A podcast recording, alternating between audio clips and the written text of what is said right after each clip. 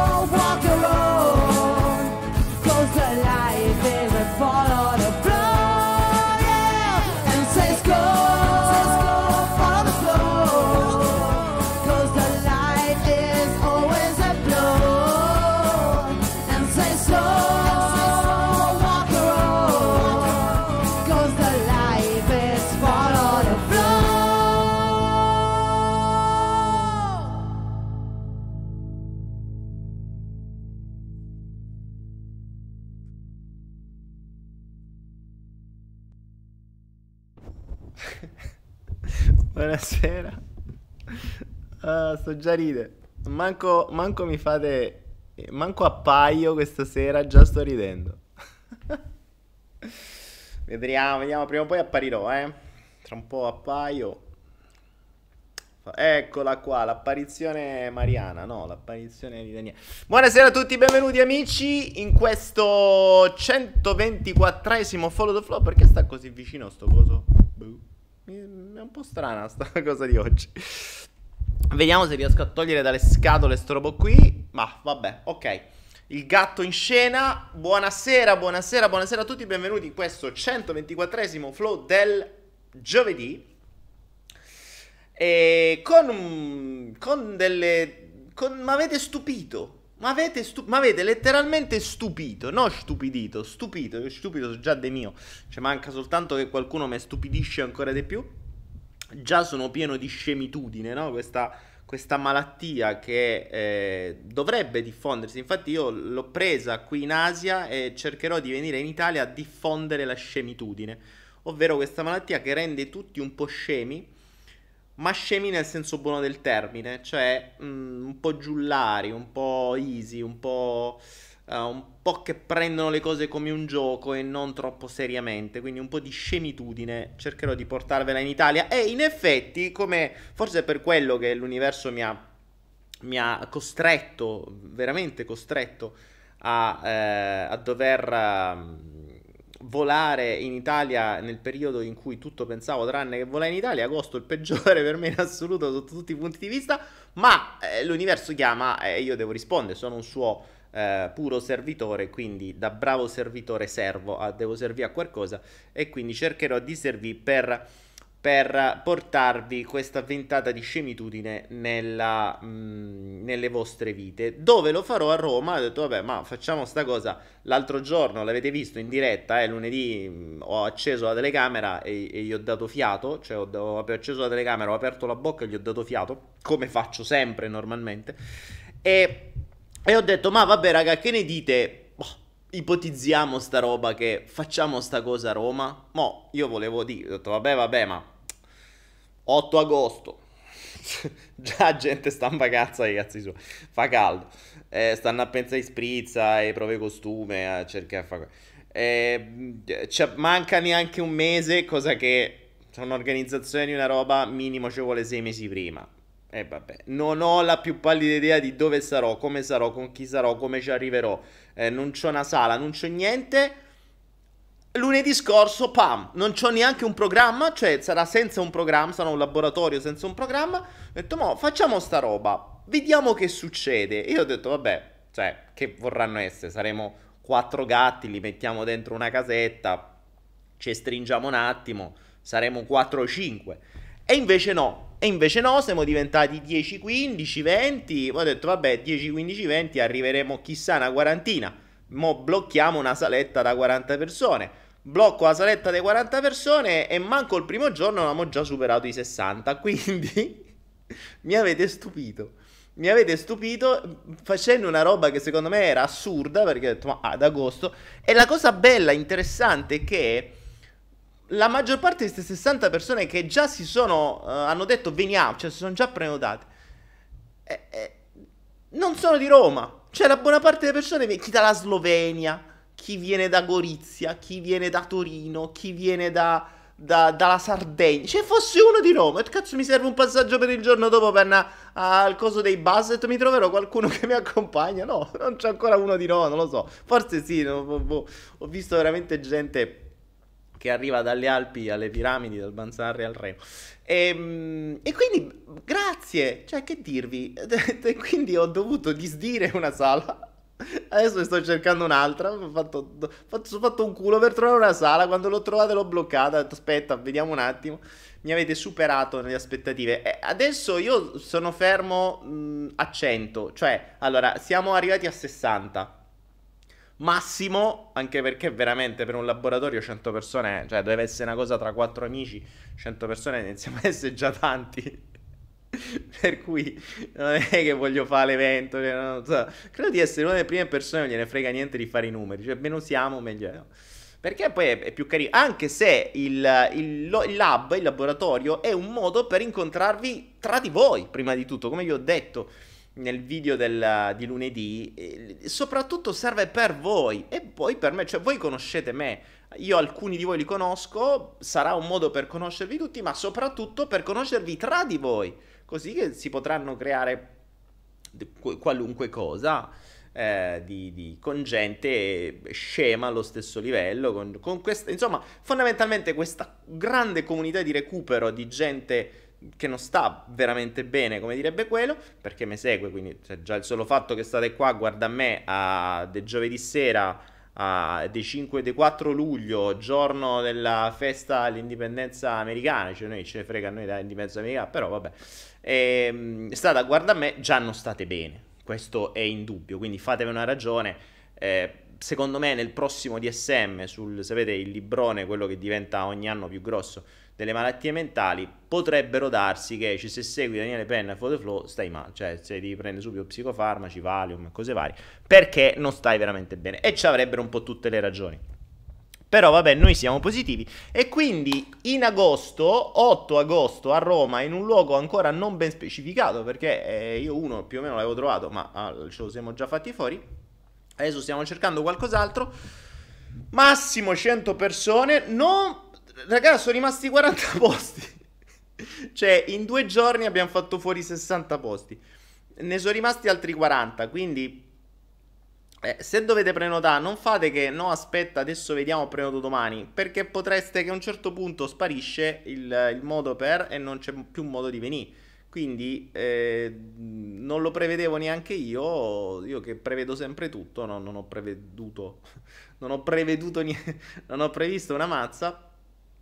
Avevo previsto che il video del ponte di Genova non l'avreste mai visto, quello vero. Quello sono riuscito a prevederlo, ma che arrivavamo a 60-70 persone in due giorni con il, il, lab non ci sono riuscito e purtroppo il mio livello di previsione, di preveggenza su alcune cose funziona, su altre funziona un po' male. Ma va bene, ma va bene. Detto ciò, ehm, detto ciò, appunto, eh, questo era la prima cosa, il, dov'è? Di qua Sappiate che l'8 agosto sarò purtroppo per me e purtroppo pure per voi a Roma. pure per voi a Roma. E mm, non si so dove. L'unica cosa che vi so dire, qualcuno mi ha chiesto dove si farà. Ve l'ho detto, non lo so ancora, lo saprete qualche giorno prima. Però eh, è vero che chi deve prenotare è un po' un casino, ma la cosa certa è che saremo vicino a una metropolitana. Quindi mm, se state vicino a delle metropolitane, con le metropolitane vi potete muovere. Eh, per cui non so ancora se sarà zona Eur, zona Aurelia, zona Prenestina, non lo so. Eh, sto vedendo un po' di situazioni, cercando dei, dei, posti che possano essere validi per arrivare un po' da tutte le parti. Quindi che non siano lontani dall'aeroporto, che non siano lontani dalla stazione, che siano vicino alla metropolitana, tutte queste robe qua. Eh, per cui... Mh, mm, vi farò sapere, vi farò sapere, non vi posso dire già perché ho detto. Comunque ve l'ho detto, 100 non di più, quindi non mi venite a dire ah no, ma prendi una da 200, no. No, perché sennò davvero devo mandare allergife a dove fanno i, i cosi lì, le, i concorsi per i carabinieri e la polizia, no, no, anche no, e poi lì non, non si può.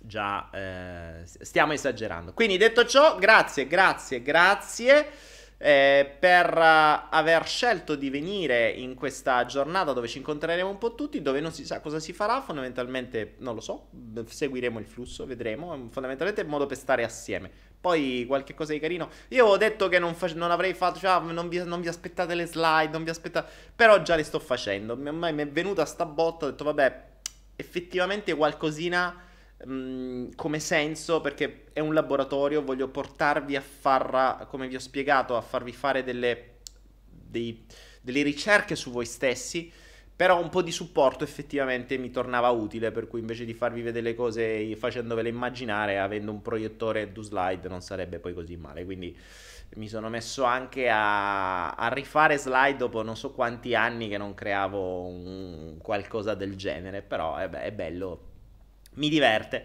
E, come vi dicevo, non so se forse ne farò un altro uh, al nord, non ne ho idea. Potrebbe darsi che entro fine agosto, se ci saranno le condizioni, nel senso che se a Foggia è tutto ok, se non devo fare altri giri, se tutta una serie di condizioni, potrebbe darsi che verso la fine di agosto si riesca a organizzare anche qualcosa su o Torino, Milano, non lo so, vediamo Pavia, Brescia, non lo so. Però non lo garantisco, quindi voi non vi preoccupate, se poi c'è ehm, e se poi ci sarà, ci sarà, insomma, anche quelli che sono venuti qui, se si vogliono muovere anche a Torino, va bene, non è un problema. Tanto ci sarà altra gente, altra gente da conoscere, eccetera, eccetera, eccetera.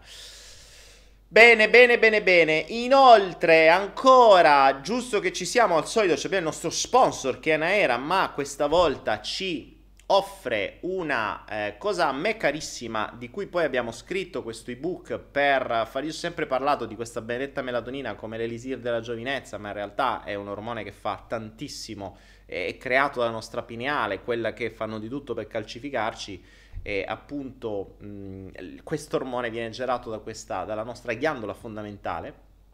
E eh, abbiamo scritto un ebook apposta da 70 pagine circa che trovate assieme per chi acquista il pacchetto di melatonina. Eh, abbiamo selezionato una melatonina molto buona che non ha solo melatonina ma anche magnesio, B6 eccetera. Ha un prezzo valido e soprattutto è tanta. Sono due boccette, vale per un anno praticamente. Per la maggior parte delle persone, a meno che non si è troppo anziani, basta una pillola al giorno e, e quelle sono 360, quindi siete fatti la scorta di un anno con uh, pochi euro, uh, quindi ne vale la pena. E, um, per i primi 100 c'è questa, dopo aumenterà un po' perché c'è insomma un po' di, di spese in più. Per cui chi la vuole ancora andasse qua. Se invece non volete comprarla e non ve ne frega niente di comprarla, o perché già ce l'avete, o non lo so per quale altro strano motivo, potete comunque scaricarvi un, rappo, un uh, assunto dell'ebook se andate su anaera.net trovate report gratuito e ve lo scaricate tranquillamente come al solito, fate l'acquisto gratuito e via e poi se volete, quando volete, vi comprate la melatonina. Eh, questa qui mh, è una, secondo me, delle migliori ed è anche quella che ho ordinato anche per me perché la mia ormai è quasi finita, quella che avevo da un anno e quindi mi sono scelto questa e con questa andrò avanti. Detto ciò, Anaera lo sapete, l'8 agosto, lo sapete, mi raccomando per l'8 agosto prenotatevi. Eh, come si fa a prenotarvi? Mm, come vi dicevo, abbiamo creato questa cosa donazioni.me slash Roma. È una donazione. Abbiamo messo una donazione minima, questo per evitare che arrivino rompiballe o che magari uno faccia donazione, prenoti il posto, lo tolga a qualcun altro magari e poi non venga. Invece ci deve essere un minimo di motivazione, per cui abbiamo messo una cifra che è pari circa a una pizza per due, cioè 47 euro, una cena in due eh, e già ve le siete bruciati e, e, ehm, e, vi permette di stare lì quella giornata.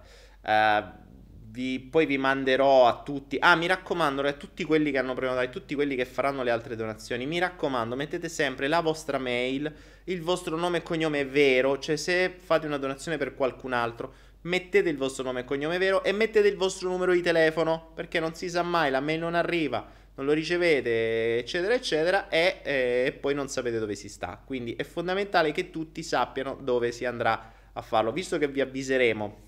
Magari le mail, chi c'ha libero per esempio, manda tutto in spam. Uh, mettete sempre il numero di telefono per sicurezza, ok? E ovviamente seguite sempre i flow perché non lo diremo in diretta dove saremo, cioè lo saprà soltanto chi avrà uh, il posto, così che non rischiamo che viene gente all'ultimo momento, ma sai che è rimasto il posto? No, non vogliamo curiosi, non vogliamo rompiballe, soprattutto non vogliamo gente che non mi conosca, perché non devo ricominciare la mia storia da capo, non devo stare a raccontare perché, per come, per dove, entriamo subito a bomba così il tempo lo usiamo nel migliore dei modi. Detto ciò, Ehm, detto ciò, detto ciò, detto ciò, cosa volevo dire? Ah, avevamo detto prima, la, la, stavo dicendo di questa cosa del, del, ponte di Genova. Sapete che quando è caduto il ponte io ho fatto alcuni video mh, dal tema nulla accade per caso e niente, proprio la, la, la, frase è secondo me molto sintomatica. Tra l'altro è bellissima perché ho visto anche il video della demolizione, bellissima, cioè molto simile a quando è caduto. È proprio come scena... Però quella si vede bene, cioè il video della demolizione, cazzo è preciso, cioè tutto, c'è il sole, è stato fatto guarda caso quasi a un anno, mm, quel giorno lì c'è la tempesta bufera e oggi c'era il sole e, e, l'hanno fatto cadere preciso con una demolizione controllata che pare molto simile a quella eh, di quando è caduto il pezzo, ma non è così. Però hanno finalmente, io vi dicevo, vi dissi a suo tempo, vedrete che il video voi non lo vedrete mai. Cioè, le vere cause della caduta del ponte voi non le saprete mai. E questo è il bello. Tanto che c'è stato pure uno della Guardia di Finanza che aveva detto eh, il video sì, dove si capiscono le cause, eh, ce l'abbiamo chiaramente, non è ce ne abbiamo solo uno, ma eh, per adesso è sequestrato, bla bla bla. Poi sta cosa del sequestro vorrei capire, perché mi, sare- mi piacerebbe capire dopo quanto tempo sono andati a sequestrarli questi video, cioè se stavano già là, Perché boh, io non so, cioè, se uno sta in quelle zone e c'ha una telecamera, come minimo per curiosità si va a vedere subito il video, se lo copia e lo piazza online. Cioè, oggi che mettono online qualunque minchiata appena accade, mi sembra strano. Come l'impressione, come se, eh, come se qualcuno gli stava già lì dietro la porta, pronto a sequestrare i video a tutti. Due minuti dopo gli, gli è cascato il ponte, un po' tipo come se fossero veggenti. Però, vabbè, le, le, i casi di veggenza sul ponte eh, sono stati diversi, come quello della Basco, e di cui non si è mai saputo niente. Eh, ma, ma non sto qui a fare, se no poi YouTube mi blocca e non posso parlare. Comunque sia, eh, vi dissi che non avreste mai visto il, il video del ponte e infatti così è stato. Perché se avete visto il video è letteralmente ridicolo. Cioè, è ridicolo. Allora, uno mi dovete spiegare. Sembra, se non ricordo male, che il video venga uh, preso dalla telecamera dell'Ansaldo che sta lì sotto. Quando tra l'altro, se non ricordo male, ma non vorrei dire cazzate, il finanziere di cui parlò tempo fa in un video diceva che il video completo era di un'altra azienda. Infatti ci sono telecamere che hanno le cose, le viste molto più chiare. Poi non si capisce per quale motivo sta telecamera dell'Ansaldo, che dovrebbe essere una telecamera di sorveglianza, sta storta rivolta in diagonale verso l'alto. Tu dici che cazzo sorvegli? Cioè, se sei una telecamera di sorveglianza di una delle aziende più grandi d'Italia, sarai puntata verso qualcosa che devi sorvegliare. Cosa minchia sorvegli? Il passaggio degli uccelli? Non lo so. E anche se fosse qualcuno mi potrà dire se sarà girata, ma se c'è qualcuno della sicurezza lì che vede una telecamera girata, manda il primo schiavo che c'ha lì sotto e dice vai a girare la telecamera che la ripunti un attimo lì dove dobbiamo controllare. Credo, no? Però vabbè, non ci facciamo queste domande troppo complesse. E soprattutto telecamere di sorveglianza che adesso, cioè, l'avete visto il video ragazzi? Ma ho detto tra noi, lo avete visto, ok. Allora, quel video è fatto mancano una valanga di frame. Eh, sapete come funzionano i video? Qualunque telecamera, quella più stupida, cioè voi prendete una telecamerina dal cinese sotto casa che pagate 5 euro, di quelle che vi mettete qui con la penna, sapete quelli che le, le microspie con gli occhiali, quelli che sembrate eh, Mr. Magoo, però avete la telecamera qui, no? Ok, quella telecamera lì gira, malgrado costi 5 euro, a 25 fotogrammi al secondo, che è quello che permette, minimo il 25 fotogrammi al secondo, che è quello che permette per far vedere la fluidità nell'occhio, cioè per avere quello, quello che state vedendo adesso, voi lo vedete fluido perché sta a 25 fotogrammi al secondo. Se vedete alcuni dei miei flow precedenti, quelli un po' più vecchi, prima che io cambiassi telecamera, vedreste che vado a scatti. Perché vado a scatti? Perché non si sa per quale strano motivo, probabilmente qualche settaggio della telecamera, non andava a 25 fotogrammi al secondo, ma magari andava a 10, a 5. Quindi che succede? Che in un secondo tu hai dei pezzi che ti mancano. Lì non è che ne hai dei pezzi che ti mancano, lì ti mancano pezzi interi. Cioè lì va proprio a scatti. Ora, cazzo di telecamera c'hai di sorveglianza? Cioè, che serve una telecamera di sorveglianza? Che se ti passa uno, se quella fosse veramente una telecamera di sorveglianza e registrasse così sarebbe ridicola, perché tu non vedresti niente. Cioè, ti mancherebbe proprio il passaggio. Infatti, come manca il passaggio? Questa è stata una cosa che è, mh, mm, eh, si è vista sempre in questi video qua. Tra l'altro, anche l'ho, l'ho visto prima, l'ho rivisto, anche l'occhio più attento noterebbe che quando si vedono quelle immagini si vede un solo flash, probabilmente della, quanto dicono, il, la, la, la, come si chiama? La, la linea ferroviaria che ha fatto le scintille. Ma noi sappiamo benissimo dal primo video mandato da quello, dal telefonino, che ha rovinato un po' le cose, perché quello è stato l'unico che ha dato un po' fastidio, se no non avrebbe visto nessuno. I flash sono due. Quindi il secondo flash, do cazzo sta, in uno dei fotogrammi fantasma. Che è sparito, puff. Non si sa, nel nulla.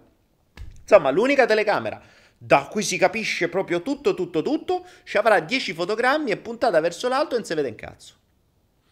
Ma gli italiani, boccaloni, cioè, eh, vedi, eh, alla fine è arrivato il video, si capisce tutto. No, lì mancano fotogrammi apposta e quelli che sono stati messi sono fatti per confermare la versione ufficiale. Punto. Ora, se non avete niente da nascondere, fatele vedere queste cazzo di immagini fluide dall'inizio alla fine. Dai, ci sono 50.000 telecamere lì attorno e dai, eh. eh. Mi va a vedere l'unica telecamera stronza, tanto per far vedere qualcosa, tanto per tenere buoni le persone, vedi, vedi, ve l'abbiamo mandato. Tanto adesso è chiuso, cioè il concetto è chiuso. Eh, il, il, ponte è stato demolito, so siamo levati dai palle, il video ve l'hanno mandato, caso chiuso, a posto così. Nessuno romperà più le palle. E anche questa, un po' come fu la stazione di Bologna, un po' come tante altre, probabilmente non si saprà mai, o se si saprà qualcosa si saprà forse fra 30 anni quando sarà declassificato, eccetera. Vabbè. E vabbè, e vabbè, vabbè, e imbocchiamo così, come quell'altra roba che qui poi manco si può parlare in Italia perché adesso su YouTube è tutto vietato, ehm, come quella lì che sperona una motovedetta della, de, della finanza e, e, e non gli sparano dietro. Io vorrei, fate una prova, cioè, voi fate una prova, mettetevi un extracomunitario in macchina, eh, un, un, clandestino però, eh? Cioè dovete mettere un clandestino, non uno normale col permesso di soggiorno. Voi mettete un clandestino in macchina. C'è il blocco della polizia o dei carabinieri, voi gli, gli passate vicino facendogli una pernacchia, fate pere pere, e andate dritti, capito? E, e andate dritti tranquilli. Questi che succede? Minimo vi inseguono, appena si avvicinano li speronate, li fate andare fuori strada e vedete che vi succede. No, poi vedete che vi succede. Vedete se fate la stessa fine. Vedete se fate la stessa fine. Voi fate una roba del genere, poi dite su Facebook che stavate salvando una vita di una persona in difficoltà, recupererete qualcosa come 1-2 milioni di eh, fondi per aiutarvi nella vostra causa. Il giudice vi farà eh, uscire il giorno dopo e tutti quanti saranno felici e tutta l'Europa dirà eh, che schifo voi italiani, eh, che, che, che, che schifo di paese d'Europa la gente va salvata, che ce frega se andiamo contro le leggi, che ce frega se speroniamo eh, i carabinieri a finanza, che ce frega se ve sfonniamo una motovedetta, quello va salvato. Che gente di merda che siete voi italiani. Eh, che ce frega delle vostre leggi, poi quando ha fatto la stessa cosa una capitana italiana, sta in carcere in Francia. Ma quella lì non si è mosso niente. Vabbè, lasciamo. No, provate, provate. Mo che state in agosto, magari se avete qualche clandestino per strada, voi trovateci. Senti, facciamo sta prova. E poi facciamo un crowdfunding per aiutarvi. Tanto avete la base, è già successo. Cioè, la, la giurisprudenza dice che se in queste condizioni, se stai salvando delle vite, poi salvando delle vite non mi sembrano che siano proprio vite da salvare, cioè nel senso che non mi sembravano proprio, sono tutti belli pettinati, cioè, secondo me c'erano pure il, il, barbiere a bordo sulla nave, erano tutti belli precisi, ci mancavano solo che venissero vestiti di marca.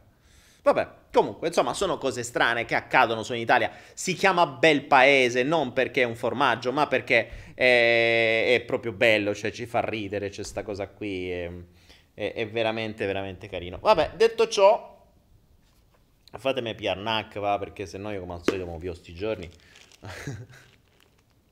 fatemi, fatemi, fatemi impasticcare, va. Vediamo un po', fa tutto parte del sistema, dice Alessandro Busato. Vedo che segui social TV.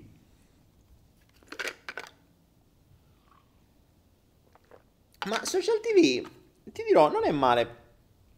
Lui è un po' esagerato, nel senso che eh, mi sembra che veramente c'ha la crisi da persecuzione perché a volte mh, mm, esagera un po'. Non è che lo vedo sempre.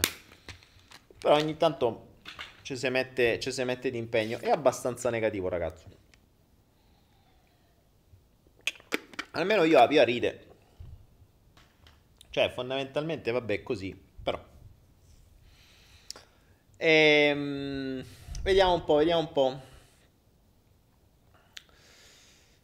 Ah.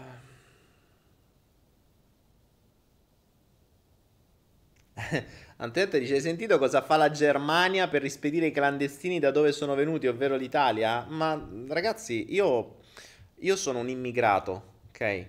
E so che vuol dire essere immigrato in una nazione dove il servizio di immigrazione ti fa un culo così se non rispetti le regole. Lo so benissimo. So quanto costa essere immigrato legalmente, so quanto costa vivere in una nazione con determinate regole in maniera legale, so quali sono gli oneri e gli onori, so che non ho diritto a una mazza, so che se io qui mi faccio male pago e basta e poi pure morì. se non c'è un'assicurazione, non c'è qualcosa o se non c'è i soldi per pagarti. Cioè, eh, qui funziona così. Di certo non è che ne vedi extracomunitari in giro, eh. Cioè, se questo paese è mm, forse uno dei più sicuri, perché qui davvero puoi girare tranquillo, de mattina, alle notte del giorno e c'è sempre qualcuno che ti dà una mano, e non trovi gente strana, poi trovi qualche ubriaco loro, ma non è che trovi più di tanto. Ci sarà un motivo. Cioè, ci sarà un motivo. Qui non entri, non entri in nessuna maniera, paghi, fai le cose per bene, prova a fare i documenti per, per stare in, uh, in, Asia, in Thailandia, in Cambogia o quello che sia. In Cambogia è un po' più facile. In Thailandia devi presentare un sacco di documenti, devi dimostrare di avere una certa cifra perché te devi poter mantenere, non puoi stare più di un certo periodo, puoi stare due mesi, non di più, poi fai niente. Quindi non è, non è mica facile. E ma è giusto così, non vogliono rompicoglioni, non vogliono gente che non si sa mantenere, non vogliono gente che eh, non sa, sa cavare da sola, non la vogliono. E fanno bene, fanno bene. Cioè, alla fine, e invece noi diamo tutti, eh, e vedi, e poi c'hai il terrore che non puoi lasciare tu fio eh, a nascola da solo, non puoi andare in giro di notte, non puoi fare niente. Ah, raga, eh, ciascuno pianga i suoi mali. E infatti, lo dice Tiziana Ciara, i due Maro italiani invece abbandonati a loro stessi. Poi vabbè, la storia dei Maro italiani non lo so che hanno fatto pure loro, eh, perché mi sa che pure loro non è che hanno fatto proprio... Non so esattamente cosa fecero, ma non è che... La, la, non erano proprio gli stinchi di santi, se non ricordo male, però non vorrei dire una cazzata. Allora, vediamo... Mm... Quello che più mi sorprende sono le persone che pur di difendere le proprie posizioni politiche giustificano tutto. Eh, raga, la politica è così. Le, la politica fa parte del concetto dell'appartenenza, ve l'ho spiegato, no? La politica non è né più nemmeno che un, una setta allargata. Per cui una setta allargata da cui, come appunto nelle sette, speri di avere dei vantaggi che poi li hai, obiettivamente se entri in politica li hai, perché fai cazzi tua, eh, guadagni, fai niente, eccetera. Oppure se fai, fai, guadagni ancora di più, magari in mille altri motivi.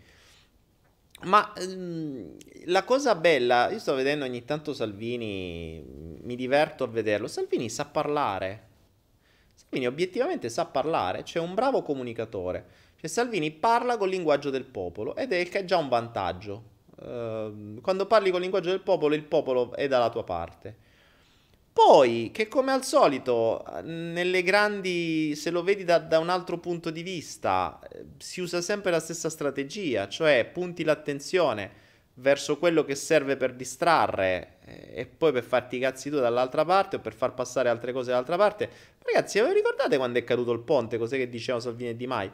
Ah, adesso togliamo autostrade, gli togliamo la co, gli togliamo di su, gli togliamo di giù, si devono prendere le loro responsabilità, bla bla bla bla bla bla bla. Uh-huh. Avete viste? Oh, autostrade c'è ancora le concessioni. Il titolo autostrade è uno di quello che mi sta facendo guadagnare di più in assoluto in borsa. Come vi dissi, io appena cadde il ponte comprai il titolo autostrade, subito, subito. Cioè, il giorno dopo, quando tutti vendevano e compravano soltanto i dirigenti di autostrade e io, e qualcun altro che sapeva che, che si era fatto due conti. Quindi quando tutti crollavano, chi stava dentro autostrade stava comprando. Loro sapevano benissimo. E ovviamente se tu segui queste cose compri pure tu. Comprato a 17, oggi sta a 25, boh, non lo so, insomma 30, 30%, buoni, che non è male, un 30% non è male, ma me lo tengo perché tanto continuerà a salire. Autostrade è uno dei, dei, business più grossi che, che, ci sono, è stata una delle acquisizioni migliori. Eh, quindi Va bene così, insomma. Daniele, ma i politici hanno studiato un po' di PNL, ma comunicazione politica è tutta comunicazione manipolativa e, e PNL di base. E se fai comunicazione politica vera, infatti si vede chi ha studiato e chi no. Cioè i politici quelli arrangiati li vedi, ma infatti quelli non parleranno mai. Tutti quelli che parlano sanno parlare e hanno dietro o chi gli fa i discorsi o nella maggior parte dei casi, sanno parlare loro. Salvini sa parlare. Eh, Berlusconi sa parlare benissimo. parte ogni tanto che sbrocca e dice cazzate pazzesche, ma è quando gli entra l'ego e, e quando pensa col cazzo e non con la testa. Però lui è uno dei più, dei più grandi comunicatori, come, vabbè, in assoluto il migliore Obama, che è diventato presidente degli Stati Uniti, l'ultima presidenza nella penultima, e, e, lui era un esperto di ipnosi, è un esperto di ipnosi. Anche Trump non è che sa buttare... Ah, Trump ha un modo diverso di comunicare, ma il suo modo mh, mm, eh, alla fine s- sembra una pedina messa molto bene lì, come sempre. Cioè, ricordatevi una cosa, quando comprenderete come viene mosso il mondo, vi renderete conto che niente accade per caso. Questo concetto di niente accade per caso non lo vedete soltanto come un concetto spirituale, esoterico, legge attrazione. No, guardatelo a tutti i livelli. Niente accade per caso, nel senso che non viene messo un personaggio lì per caso. Non è che la votazione la vinci per caso, niente accade per caso, ok? Quindi quando comprendete questa parola che è molto di più de- del suo significato esoterico, eh, iniziate a capire che nel mondo di casuale c'è ben poco, ben poco, molto poco. molto, e tra un po' neanche più gli eventi atmosferici, perché non a caso se ci pensate, la, la, la follia dell'uomo, la, la, spinta dell'uomo è sempre stata quella di dover prevedere, cioè la natura la voleva prima prevedere, devo prevedere le, le, i temporali, devo prevedere il tempo, devo prevedere i vulcani, devo prevedere i terremoti, deve prevedere sempre tutto. Questa era la prima fase. Dopo li vuole addirittura indurre. Quindi prima li voglio prevedere, poi li voglio indurre, in maniera tale che non è che le cose devono accadere per caso, io devo già saperlo prima, in maniera che me ne possa avvantaggiare, perché non è che sì, è vero che viene detto per la popolazione, ma ricordatevi che le informazioni avute prima sono sempre un vantaggio immenso, per cui prima sapete le cose e prima vi avvantaggiate. Sappiamo benissimo come i Rothschild hanno eh, conquistato il mondo e si sono comprati mezza Inghilterra con un'informazione avuta prima. Ehm, e se non avete visto il film sui Rothschild o se non sapete chi sono i Rothschild, ci sono libri, video, eccetera. Ci sono pure i, gli ebook e i, e i libri su Anaera che vi consiglio di leggere perché almeno eh, capite. Ma attenzione, i Rothschild non sono quelli che comandano il mondo. I Rothschild sono i banchieri di quelli che comandano il mondo. Quelli che comandano il mondo non, non, non li saprete mai i nomi. Cioè, li saprete perché... Eh, o meglio, non li saprete i nomi perché saprete solo i loro burattini, che sono quelli che conoscete tutti ma chi comanda davvero il mondo non, non apparirà mai. Se, se, voi conoscete un nome, non è colui che sta dietro, questo è poco ma sicuro. Per cui niente accade per caso, niente accade per caso, niente viene messo a caso, niente, nessuna votazione viene vinta a caso, niente accade per caso e neanche niente cade per caso, come abbiamo visto anche con i ponti e così via. Ehm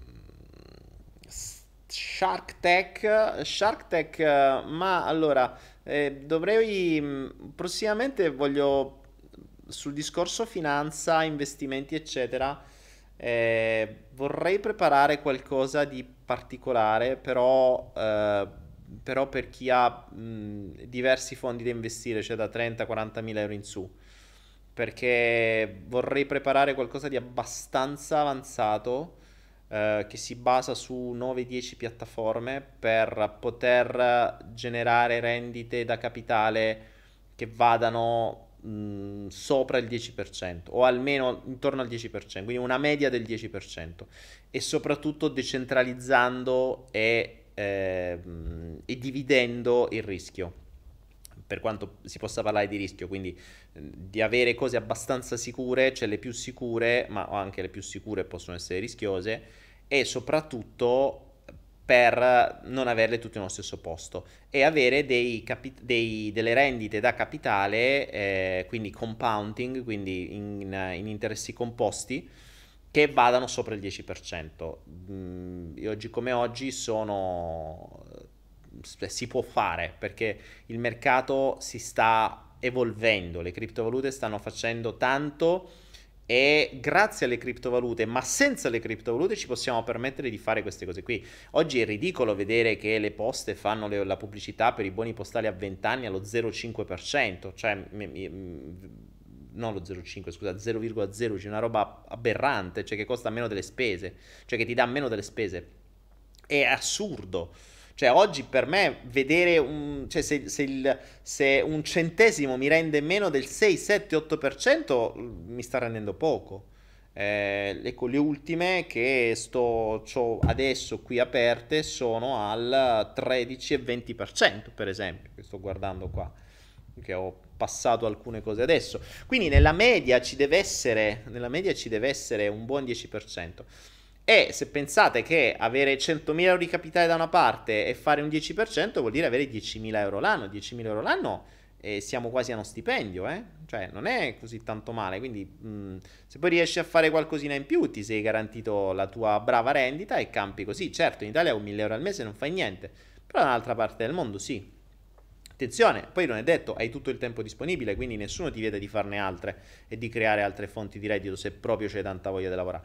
Quindi mh, si possono fare tante cosucce e vorrei creare una roba del genere che però costerà, perché ve lo dico già costerà, cioè sarà per chi ne ha un po' e quindi chi ne ha eh, può pagare, ma può pagare perché mh, c'è dietro tanto lavoro da fare, tanto studio, tante notti insonni, tanti soldi persi e, mh, e soprattutto un continuo aggiornamento, per cui sarà una cosa costante, aggiornata, dove farò vedere quello che farò io e soprattutto vi aggiornerò sulle novità, perché ogni giorno eh, escono cose nuove, un, qualcosa del genere l'ho scoperta l'altra notte e ho spostato immediatamente dei fondi da una parte all'altra perché mm, spostavo dall'8 al 13 e mi conveniva.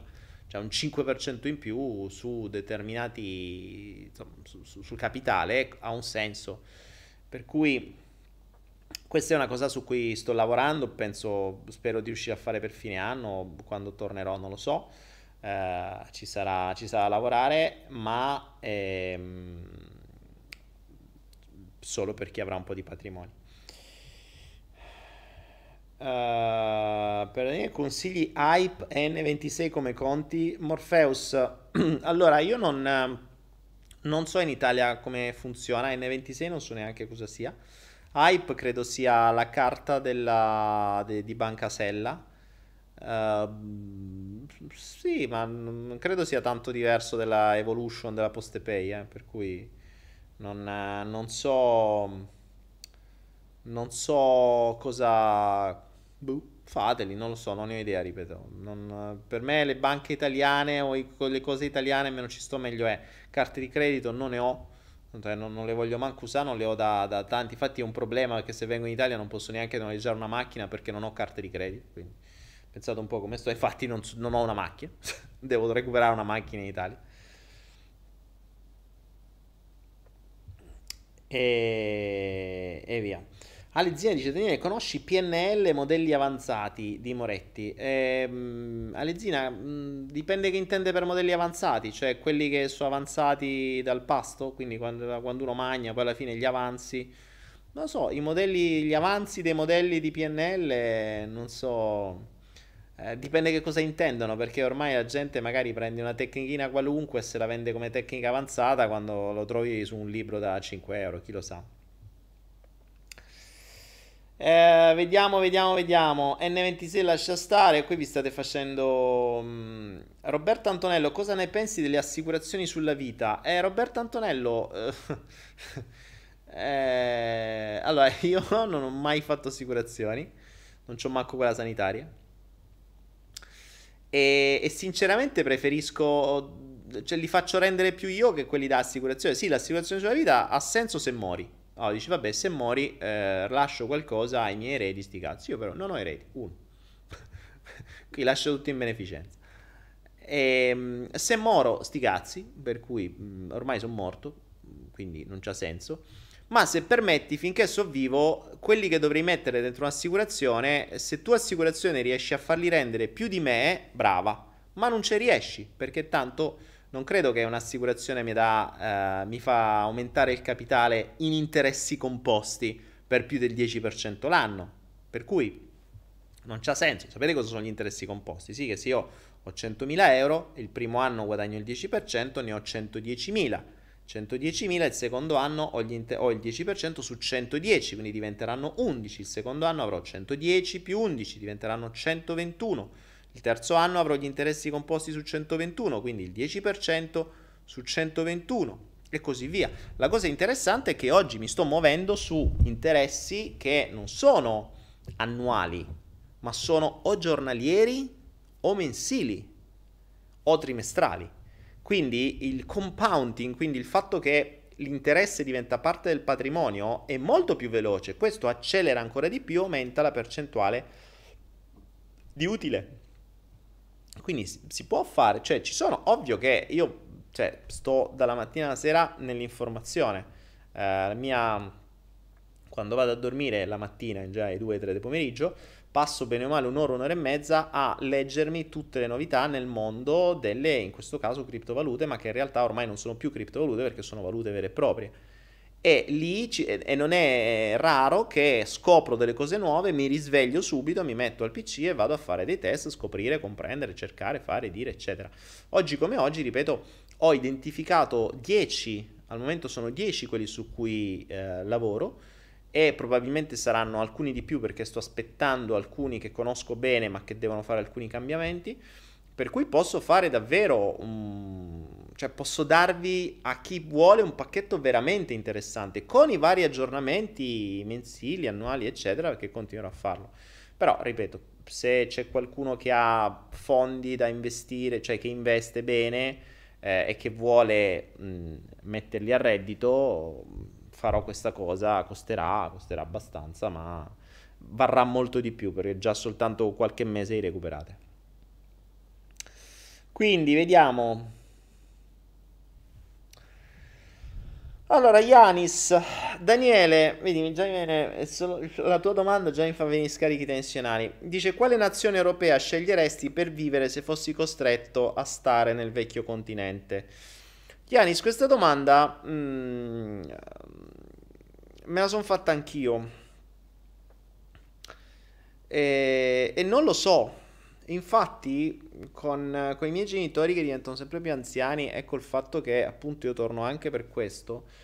Effettivamente stare dall'altra parte del mondo è un po' complesso, logisticamente parlando. Non cambierei queste zone per nessun altro al mondo. Forse per il Giappone lo cambierei, anche se non ci sono mai stato e ci vorrei andare. Anche se il Giappone è molto costoso. E qui hai, mh, mm, c'è un costo basso della vita, per cui ti puoi permettere, cioè se io posso permettermi di fare quello che faccio qua, perché sto qua. In Italia non potrei. In Italia dovrei lavorare, cioè dovrei fare qualcosa che mi renda. Altro che i corsi a coprire le spese a 47 euro, lo dovevo mettere a 300 per stare in Italia, perché 250 andavano allo Stato italiano e 50 forse stavano a me. Per cui mh, mm, in, in, Europa non te lo so dire, non te lo so dire, forse, ma dovrei andare a vedere com'è la situazione adesso nell'Europa dell'Est, però non so quali siano validi, perché ci sono delle, delle, dei parametri che mh, mm, devi verificare quando vai a vivere. Uno, la criminalità, per esempio. Cioè, io qui oggi ho tutte le porte aperte, il cancello aperto e tutto aperto. Eh, per cui e sto tranquillo, non è che ho paura, oddio, me vengono. Anzi, manco chiudo il cancello così se mi arriva al postino il corriere domani entra, eh, mi entra diretto dentro casa e mi lascia la roba lì, cioè se io sto dormendo, quindi capisci? E se c'hai i soldi sul tavolo restano sul tavolo. Non è che c'è successo, quindi mh, oggi devo Uh, mi sono cascati dei, dei, soldi a terra, una ragazzina mi ha, mi ha chiamato, mi, me li ha ridati, che qui sono cose normalissime. E per cui la criminalità prima di tutto, e l'Italia di sicuro e, e i paesi eccessivamente industrializzati non vanno assolutamente bene. Ehm, la natura, la natura ma allo stesso tempo con la mancanza di criminalità, cioè io non voglio stare in un posto sperduto in mezzo a un bosco con la paura che poi mi vengono a rapinare. Cioè io voglio stare in un posto sperduto in mezzo a un bosco tranquillo e beato. Il che non è facile in Europa. Cioè, non lo so, infatti vorrei trovare dei luoghi dove ciò è possibile. Non so neanche se forse in alcuni paesini ancora dell'Italia sia possibile, potrebbe anche darsi, forse nel sud Italia, forse in Sardegna potrebbe essere così. Infatti in Italia io vivrei più in una zona come la Sardegna, ma la Sardegna non nella zona, cioè tipo in Ogliastra, sai, quei posti un po' sperduti, cioè dove non c'è ancora né tanto turismo né tante cose, che mi è rimasto un po' nel cuore quando ci andai. Ehm, poi devi vedere il costo della vita. Costo della vita non deve costare tanto perché eh, se no ti tocca, ti tocca lavorare col cavolo che fai le cose gratis e ti dedichi ore e ore e ore a fare cose gratis. Devi cominciare a fare a pagamento, devo fare meno cose gratis e più cose a pagamento. Ehm, potrei pentirmi di dare tutte le informazioni gratis un giorno e dire cazzo, e mo che cosa do?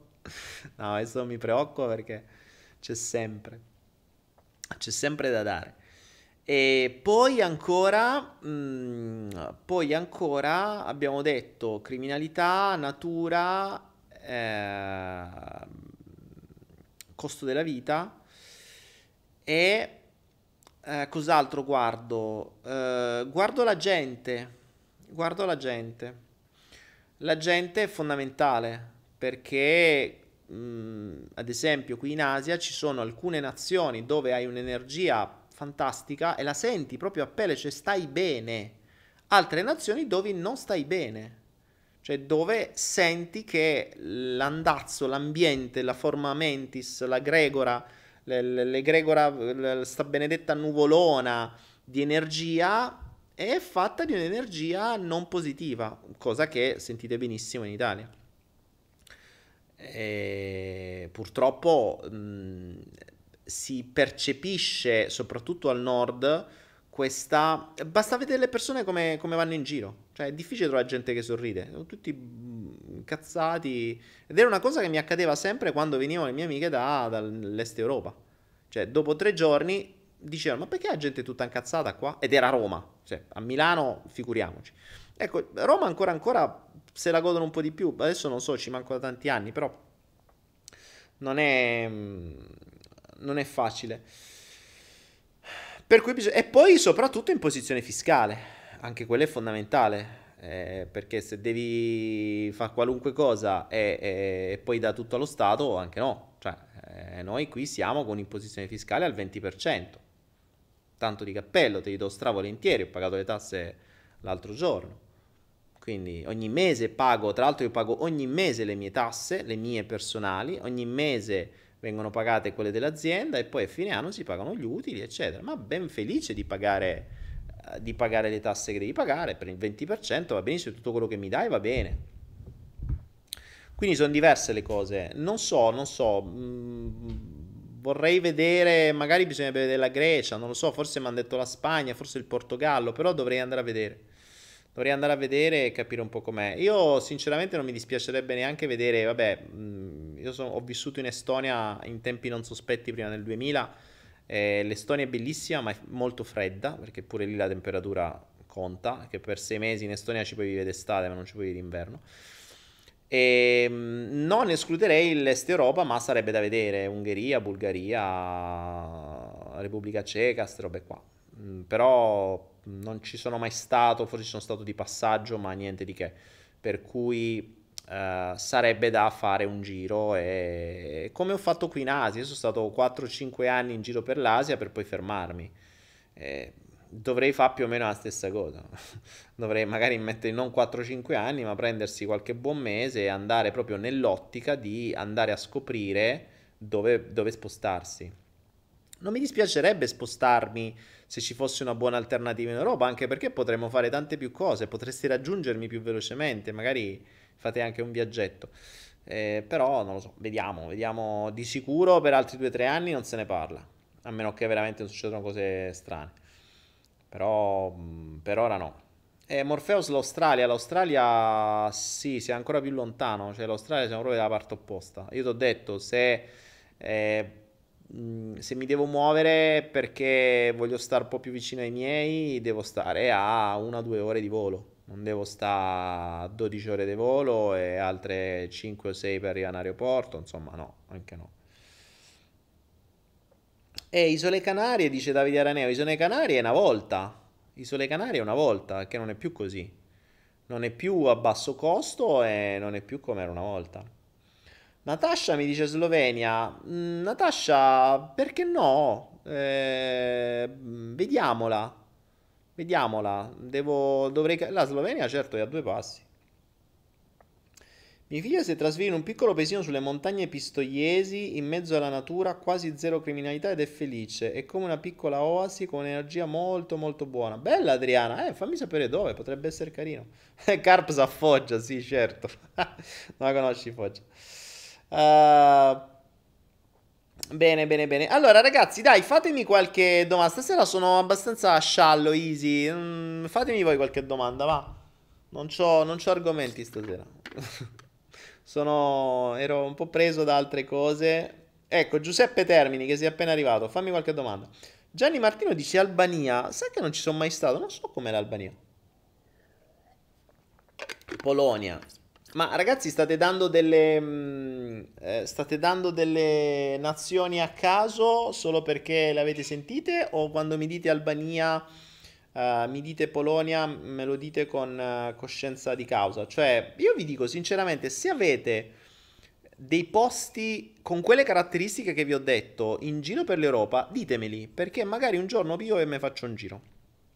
O so famo tutto assieme. Se ci troviamo, famo una macchina, famo un pullman e andiamo in giro per l'Europa a vedere i posti dove ci si può trasferire. Boh, via. Potrebbe essere carino. Eh, potrebbe essere una bella idea. Eh, potrebbe essere una bella idea sta cosa. Daniele, parliamo di malattie, ma perché? Cioè, perché devi parlare di malattie? Non ho capito. E eh, poi bisogna essere positivo, eh, devi parlare di malattie. Eh no, dai, parliamo di qualcos'altro. Sei troppo prolisso e divaghi, proprio come me. Che sito consiglieresti a un comune mortale per investire in borsa? Scusa per lo spam. A Star Trek, IV Bank, cioè quello puoi fare, basta. Due, due o tre sono quelli italiani, eh? o IV Bank o Fineco, credo. Mm, IV Bank lo conosco da quando è nato, quindi se vuoi IV Bank credo sia quello che ha uh, la maggior parte dei mercati e, mm, e costa un cazzo, cioè le commissioni più basse. Quindi. Adesso non so se sono usciti altri, io ripeto, non stando più in Italia, però quando è usavo IV Bank. Bella la Repubblica Ceca. Bene, sono sarda, parli da Sardegna, non ho sentito niente perché c'era un casino. E, sì, la Sardegna potrebbe essere davvero la parte più interessante dell'Italia. Eh, non, non, mi dispiacerebbe per niente. Vedremo, vedremo. Il problema è che sei sempre in Italia, cioè le tasse sono quelle italiane. Eh, capisci? Quindi, per quanto è una, una, una regione a statuto speciale, sempre italiano sei, quindi cambia poco, cambia poco. Parliamo di Benattie. Ma sei farmacista? No, sono ragioniere. Io farmacista, che stai a dire? No, se vedi le pilloline sono... Se vai, vedi, sta scritto qua la melatonina. C'è qualcuno che entra per la prima volta, magari mi dice, sei farmacista. Cosa pensi del sud Italia, soprattutto per un giovane? Deve andare via, sincero. Uh, ma io sono andato via. io sono andato via, inizialmente ero orgoglioso di essere foggiano ed ero convinto da piccolo che mh, volevo rendere migliore Foggia. Parlo di tanti anni fa. Poi appena Foggia mi ha messo in quel posto, appena proprio ho messo la testa fuori, ho detto vabbè ok, grazie Foggia, me ne vado. per cui... Mh, Ovviamente non sono tutti così, però la mia città è diventata veramente pessima adesso. Mi spiace, ma più ci vado, più la vedo. Soprattutto poi quando ci vai dopo tanto tempo, dopo ogni anno, la vedi proprio sempre peggiorare. Ma tanto. Infrastrutture, strade, immondizie, eh, clandestini, sicurezza. Cioè, una roba, veramente una roba angosciante. Veramente una roba angosciante. Per cui Uh, per cui no, poi ovviamente tutto il sud non, non, è la stessa cosa, magari sei in un posto della Sicilia e stai bene, cioè il sud è la parte migliore dell'Italia, sia come costo della vita. Pensate che Napoli sembra sia venga vista come la città migliore d'Italia per il costo della vita. E ci sta, perché Napoli è bellissima e campi veramente con niente. cioè, mangi con niente. Vabbè, io non mangio, non ho problema del cibo, però, però una persona normale, ad esempio, a livello cibo mangia con niente. Adesso non so gli affitti e tutto il resto. In Italia ci sono delle spese altissime, se pensate che al nord l'incidenza del gas d'inverno è una roba brutale. Cioè, qui non, qui non esiste neanche il gas, esistono soltanto i cosi per riscaldare, non per raffreddare. Cioè, esistono solo le cose per raffreddare, non per riscaldare, perché fa un caldo porco. Quindi esistono solo il, um, i, come si chiamano, i riscaldatori, ma quelli dell'acqua, se proprio li vuoi usare, non si sa perché, perché fa già caldo, e, e sono tutti elettrici. Il gas non esiste, cioè esiste solo in bombole. Poi... Mh, mm, eh, capisci, Yanis, alle Canarie una notte in hotel mediocre, 45 euro minimo, informatevi appunto, eh, stai a parlare quanto in Italia, oh. Eh, qui capisci bene che eh, a Bangkok un hotel 4 stelle lo paghi 30 euro, un 4 stelle, ma se vuoi dormire in un ostello con 10 euro dormi 3 giorni. Cioè, una casa l'affitti con 200 euro, una casa al ma- nell'isola, in una delle isole più costose dove stavo io prima, con 250 eh, euro l'affitti per un mese. Una casa in te, cioè un mini villino, insomma, un mini villino no, però una casa indipendente. Quindi siamo proprio a un altro livello. Ed in una città più costose, qua ancora meno. Se vai nei, nei paesi ancora più piccoli, ancora meno. Cioè, tanto per darvi un'idea, qui mi taglio i capelli con meno di 2 euro. Per capirci. Uh, una gomma dello scooter quando si buca e cambiano la camera d'aria pago 4 euro, lavoro compreso, cioè camera d'aria nuova e lavoro, 4 euro, capite? Cioè è proprio un altro livello, è un'altra cosa, è su queste cose qui. Antonietta Basile, ci sono posti che meritano. Dove Antonietta? E voi scrivetemi perché non si sa mai che magari un giorno vengo in Italia, non come vengo adesso in agosto, ma con più calma, proprio alla scoperta e ci facciamo un giro e incontrare un po' di cose vostre. Ah, vediamo, vediamo, vediamo. Dani, esiste il nostro essere invisibile come dicono gli sciamani? E che ne so, se l'avessi visto non sarebbe più invisibile. Eh, se è invisibile non lo puoi vedere. Se al momento in cui lo vedi non è più invisibile. Quindi non sarebbe quello invisibile di cui parlano gli sciamani. Giusto? Come fai a sapere se esiste l'essere invisibile se è invisibile? Eh, nel momento in cui lo vedi non è più invisibile. Quindi, non è, quindi buh, la domanda potremmo farla a quello, però lui dice che essendo invisibile non lo vedrai mai. E quindi non potrai mai sapere se avranno ragione. È bellissimo, ci sono queste cose su cui non si può mai avere una conferma. No? Io ricordo questa setta di Torino che in realtà era nascosta come istituto di crescita personale, una cosa del genere, il cui obiettivo, che tu pagavi questa, mm, credo ci sia ancora, ci sia ancora, sì, sicuro, paghi questa retta da forse 1000 euro l'anno, una roba del genere, e, e l'obiettivo di questa via iniziatica, perché è una via iniziatica pseudo-sciamanica dove ci si basava tipo mh, uh, su cosoli, sui libri di... come si chiama? Vabbè, eh, ci nomi, figurati, io sto, sto, sto proprio rincoglionito.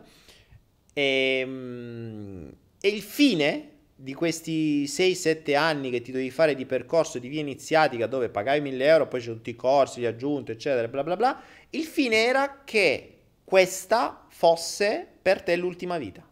Così tu non ti rincarnavi più. Fantastico. Cioè tu paghi migliaia di euro per assicurarti, secondo lui, che questa è l'ultima vita. Cioè non gli potrai mai chiedere il soddisfatti o rimborsati. È fighissimo. Cioè, non puoi chiedergli soddisfatti o rimborsati perché tu dici sei morto? No. E allora come fai a sapere che questa non è l'ultima vita? Fantastico, è un genio. Cioè, io lì gli ho stretto la mano, quando l'ho conosciuto gli ho stretto la mano, aveva tutti i diplomini di PNL dietro ed era veramente un grande. Sono queste cose qui fighe, mi piacciono. È, è l'arte di rintortare la gente. La gente si fa intortare da queste cose senza porsi due domande, ci cascano in questi mondi pseudo-spirituali. E va bene così, ognuno ha quello che si merita. Itomi Yuku. Antonietta Basi... Ah no, state parlando tra di voi. A Napoli mangerai una pizza e una birra 5 euro. Mangerai una pizza e una birra 5 euro. Quanti anni hai? Hai senza H. In trap olato. Quanti anni hai? Se mi parli di anni, uno. Se mi parli di... Quanti anni ho non lo so, sono del 73, fatevi voi i conti. Location a Roma, Stefan, Stefani, te l'ho già detta, non lo so, non lo so ancora perché abbiamo già dovuto disdire la prima, perché siamo diventati troppi. E per cui arriveremo massimo a 100 e ci fermeremo. A questo punto penso che arriveremo a 100 perché per come è andato l'andazzo siamo già credo 55-60, quindi rischia che... Ne... E pensate che non ho neanche mandato una match, io non ho detto niente a nessuno, soltanto dal video. Cioè solo dal flow, solo da chi mi ha visto. Non è che ho detto, ma ragazzi, mando tipo 100.000 mail. No, se no veramente famo 2.000 persone, lasciamo perdere. Va bene così.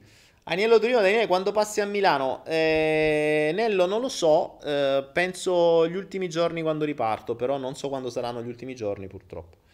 Daniele, ti farei volare ad una velocità di 900 metri al secondo. Daniele, ti farei volare a una velocità di 900 metri al secondo. Figo, come? Eh, con un aereo?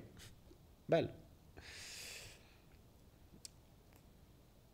Marco dice come si fa a sviluppare il terzo occhio per sviluppare intuizioni, per sviluppare la lungimiranza? Oh, quante cose vuoi sviluppare? Marco, come si fa a sviluppare il terzo occhio per sviluppare intuizioni, per sviluppare la lungimiranza? Marco Rabona, guardati, mm, guardati il video, quello sul terzo occhio. Guardati il video sul terzo occhio e eh, lì hai qualche dritta lì hai qualche dritta, eh, puoi utilizzare la cosa delle domande, per esempio, e puoi utilizzare la meditazione e puoi farla diventare un'abitudine. Deve diventare un'abitudine la, la lungimiranza, deve diventare un'abitudine l'intuizione. Io ci combatto, in modo di dire, da anni perché eh, continuo a volte a mettere in dubbio la mia intuizione e vengo sempre fregato, sempre. Cioè, quando ho un'intuizione non la seguo, sempre, costantemente prendo delle trambate, ma l'ultima qualche giorno fa, eh, cioè... Per cui, ma tramvate pesanti, ma proprio pesanti, cioè che poi per rimettermi in piedi me devo, c'avevo un anno magari. Per cui, ma questo vale su tutto, eh, intuizioni che possono essere negli investimenti, eh, prendi quella giusta e poi, cioè hai quella giusta e poi fai la cosa sbagliata perché magari non ti fidi ehm, intuizioni sulle persone, intuizioni sui progetti, intuizioni sui luoghi, intuizioni a volte piccole premonizioni, insomma puoi farlo, però devi star lì, cioè non devi essere distratto, torniamo sempre al suo discorso. Regola numero uno, non devi essere distratto, il mondo ti distrae costantemente, tu devi cercare di restare sul pezzo, perché nella distrazione non avrai mai un'intuizione, non riuscirai mai a sentire quello che ti arriva da dentro. C'era questa, ti ricordi quando dissi che la tua anima ti, mm, ti sussurra, per, dove per anima possiamo parlare anche di intuizione, possiamo parlare di sé superiore, eccetera. La tua anima ti sussurra e il tuo ego ti strilla. È chiaro che l'ego si fa sentire di più. Per cui eh, quando riesci a zittire un attimo l'ego, a togliere un attimo tutte le distrazioni che ci sono in giro, a togliere la testa dal telefonino, e, e focalizzarti bene su te stesso, magari meditando, eccetera, allora puoi avere delle intuizioni, come potrebbe essere accaduto ad esempio a qualcuno che ha fatto a proposito la meditazione l'altra volta, il, l'ipnoflow di martedì. Ditemi che cosa vi è accaduto. Ci sono molti che l'hanno fatto, molti hanno visto delle cose, poi alcuni non l'hanno scritto nei commenti, mi hanno scritto in privato, cose che non si potevano dire nei commenti. E, ehm, e um, stavo leggendo un po' di, vostri, di vostre uh, chiacchiere. Eh, dicevo, e molti hanno avuto determinate visioni, alcuni hanno avuto delle intuizioni. Quindi ditemi che cosa è accaduto a voi per tutti coloro che hanno fatto la, il primo viaggio emozionale della, dello scorso Hypnoflow. Perché mi interessa, mi interessa, era un primo viaggio ovviamente iniziale, non iniziatico, ma iniziale, eh, giusto una passeggiata per la serie, vediamo che c'è sta là dietro che ci aspetta, niente di trascendentale, niente di impegnativo, così si può dire. E, ehm, ed era un modo per uh, anche per far avvicinare i neofiti, che non è una malattia il neofitismo, eh, non è una cosa che puzza, il neofita, il, il neofite è quello nuovo che non ha mai fatto una cosa del genere, che non ha mai chiuso gli occhi se non per dormire. E a questo mondo, e scoprite che ne ho avute diversi di, di feedback.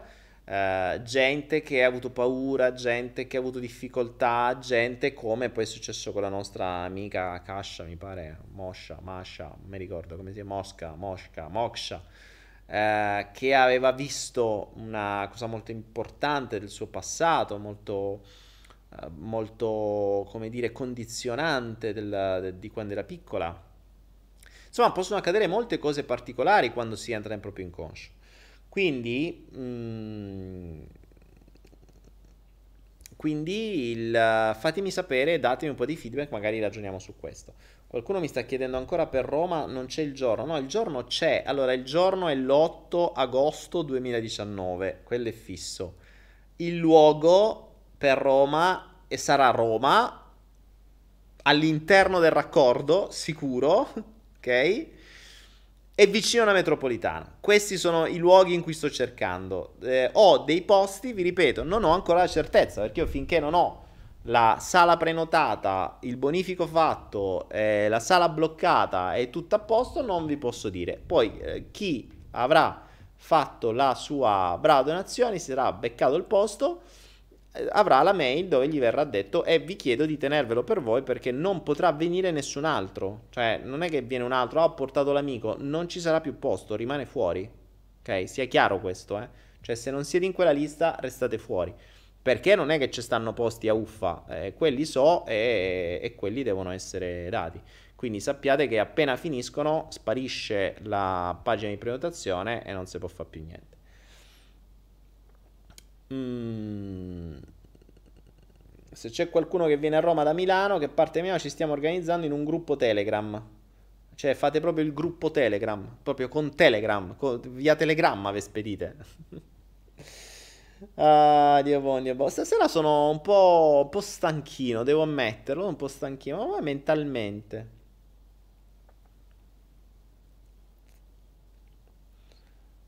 Uh, Giuseppe Termini c'è tua moglie che lavora in hotel. È eh, buono a sapersi. Stefani, Stefanie, buono, dice allora, domenica sera sono caduta, mi sono quasi rotta una gamba, devo sapere. Devi sapere cosa? Perché ti sei rotta una gamba? Da cosa ti stava fermando? E poi quasi rotta una gamba, che vuol dire o te la sei rotta o non te la sei rotta. Cioè ti sei fatta male una gamba. Possibilmente con un parcheggio. Ah, sì, il parcheggio ci sarà sicuro. E eh, quella è un'altra delle caratteristiche fondamentali. Se no a Roma mori senza parcheggio.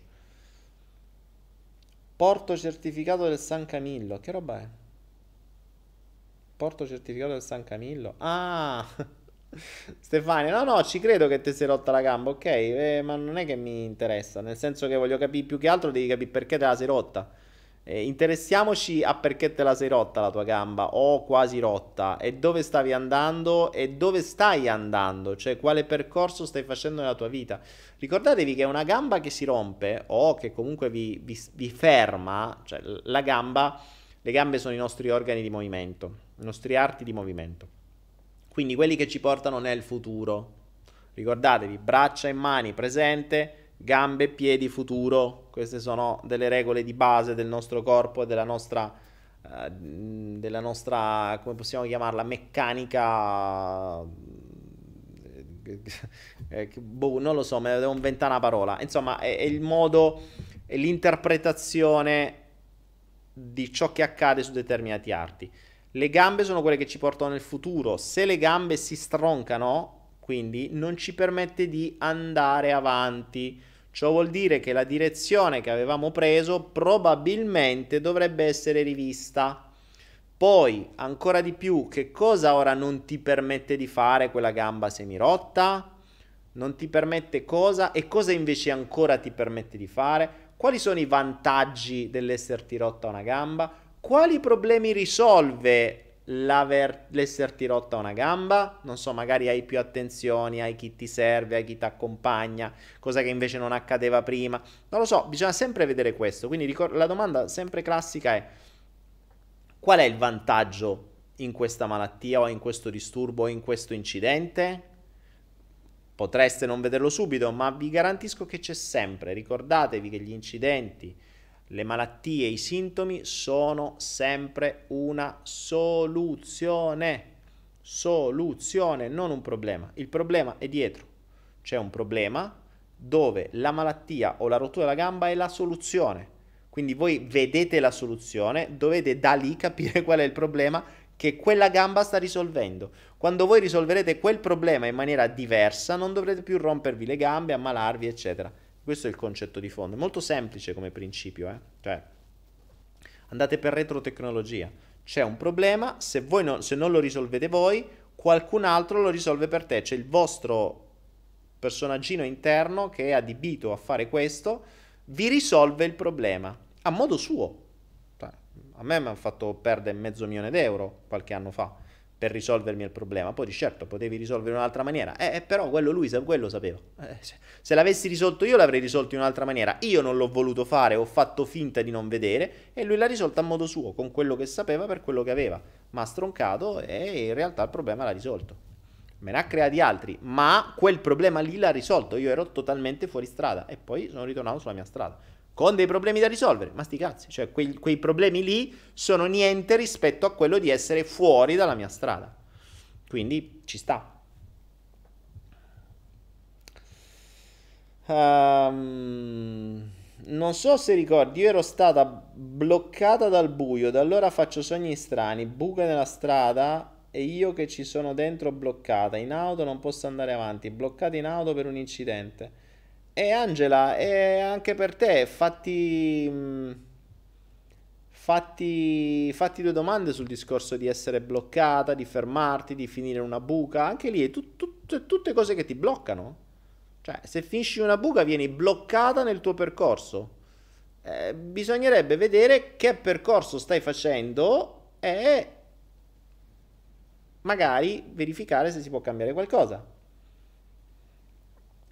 Tao SK mi stai a dire, oh, ma quindi stai a venire a Roma, fai un evento. Tao SK sono tre giorni che te sto a dire, e allora non, non leggi qua. non hai visto il video della settimana, de martedì scorso, non hai visto il video di lunedì scorso, non hai visto questo video di cui ho parlato per la prima mezz'ora. E allora ditelo, se entrate e non vedete niente. Alessandro Sorgona, Dani, chi comanda secondo te i nostri organi umani?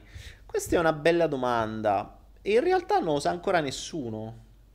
Cioè, teoricamente si dice il cervello, vabbè, eh, sì, come faccia non lo sanno. Cioè, non si è ancora capito, per esempio, come, o almeno non mi sembra che sia stato capito, poi magari hanno avuto delle scoperte ultimamente e non mi hanno detto niente, però eh, non si è ancora compreso come mai noi che usciamo da una cellula, che è la cellula uovo, che sta dentro nostra madre, arriva lo spermatozoo, puff, si infila dentro Scava un attimo, entra, ci feconda queste cellule diventano due. Quindi da una diventano due, 4, 8, 16, si raddoppiano, eccetera. Poi a un certo punto, a un certo punto, così, magicamente, queste cellule che sono tutte uguali perché nascono tutte dividendosi dalla cellula madre, quindi dalla, dalla prima cellula, a un certo punto queste cellule dicono, vabbè, allora, noi, noi diventiamo il cuore. Noi diventiamo il fegato, noi raga venite con me diventiamo dureni, noi diventiamo la pelle, noi diventiamo l'occhio, noi diventiamo le ossa, noi diventiamo questi. Chi cazzo glielo dice? Cioè, dove sta il direttore d'orchestra? Non ci è dato saperlo. Boh, non si sa. Per cui eh, non sappiamo una bene amata mazza nel nostro corpo. La cosa bella è che la medicina cerca di eh, abbindolarci con le sue convinzioni e le sue medicine senza sapere le basi di come siamo fatti. Cioè, è un po' sconcertante sta roba. Ovviamente, attenzione, c'è una medicina che salva la vita, eh? ci sono medicine che salvano la vita, ci sono interventi che salvano la vita, c'è la chirurgia d'urgenza che salva la vita, ci sono tante cose che salvano la vita. Rimane il fatto che tante cose ancora non si sanno, quindi si va proprio su teorie. E ancora di più, quando voi avete qualcuno che conoscete che fa il medico, che dà medicina e chiedetegli in base a quali parametri tu scegli una medicina da dare a una persona invece di un'altra. Cioè, in base a quali parametri? Eh, questa è una domanda dove sono sempre stato molto curioso, perché i medici non provano le medicine che danno, non si basano sulla loro esperienza personale, quindi non basandosi sulla loro esperienza personale, Indovinate su cosa si basano? Sul venditore, sul venditore che gliel'ha vendute. Quindi il venditore che gliela vende meglio, che gli dà più regali, se ne vendi di più, eh, quella medicina diventa quella che lui darà più spesso e volentieri per determinati sintomi o malattie. Funzionerà? Buh, sicuramente il venditore funzionava. Quindi non, quando, un, quando un dottore vi dà una medicina, l'unica cosa di cui siete certi è che il venditore che l'ha venduta gliel'ha venduta bene. Questa è l'unica cosa che siete certi. Poi se funzionerà o meno, quello lo dovete scoprire voi perché siete voi la cavia. Perché poi quando mi dice allora ha funzionato, dice, ah no, ma allora prendi quest'altra e ti darà quell'altra del secondo venditore che gli darà meno regali del primo ma più regali del terzo e così via. Almeno questo in genere accade perché i medici non hanno provato tutte le medicine, non hanno avuto tutte le malattie, quindi questo è, è una constatazione di fatto. Chiedetelo, chiedetelo ai medici, se avete dei medici in casa fategli questa domanda.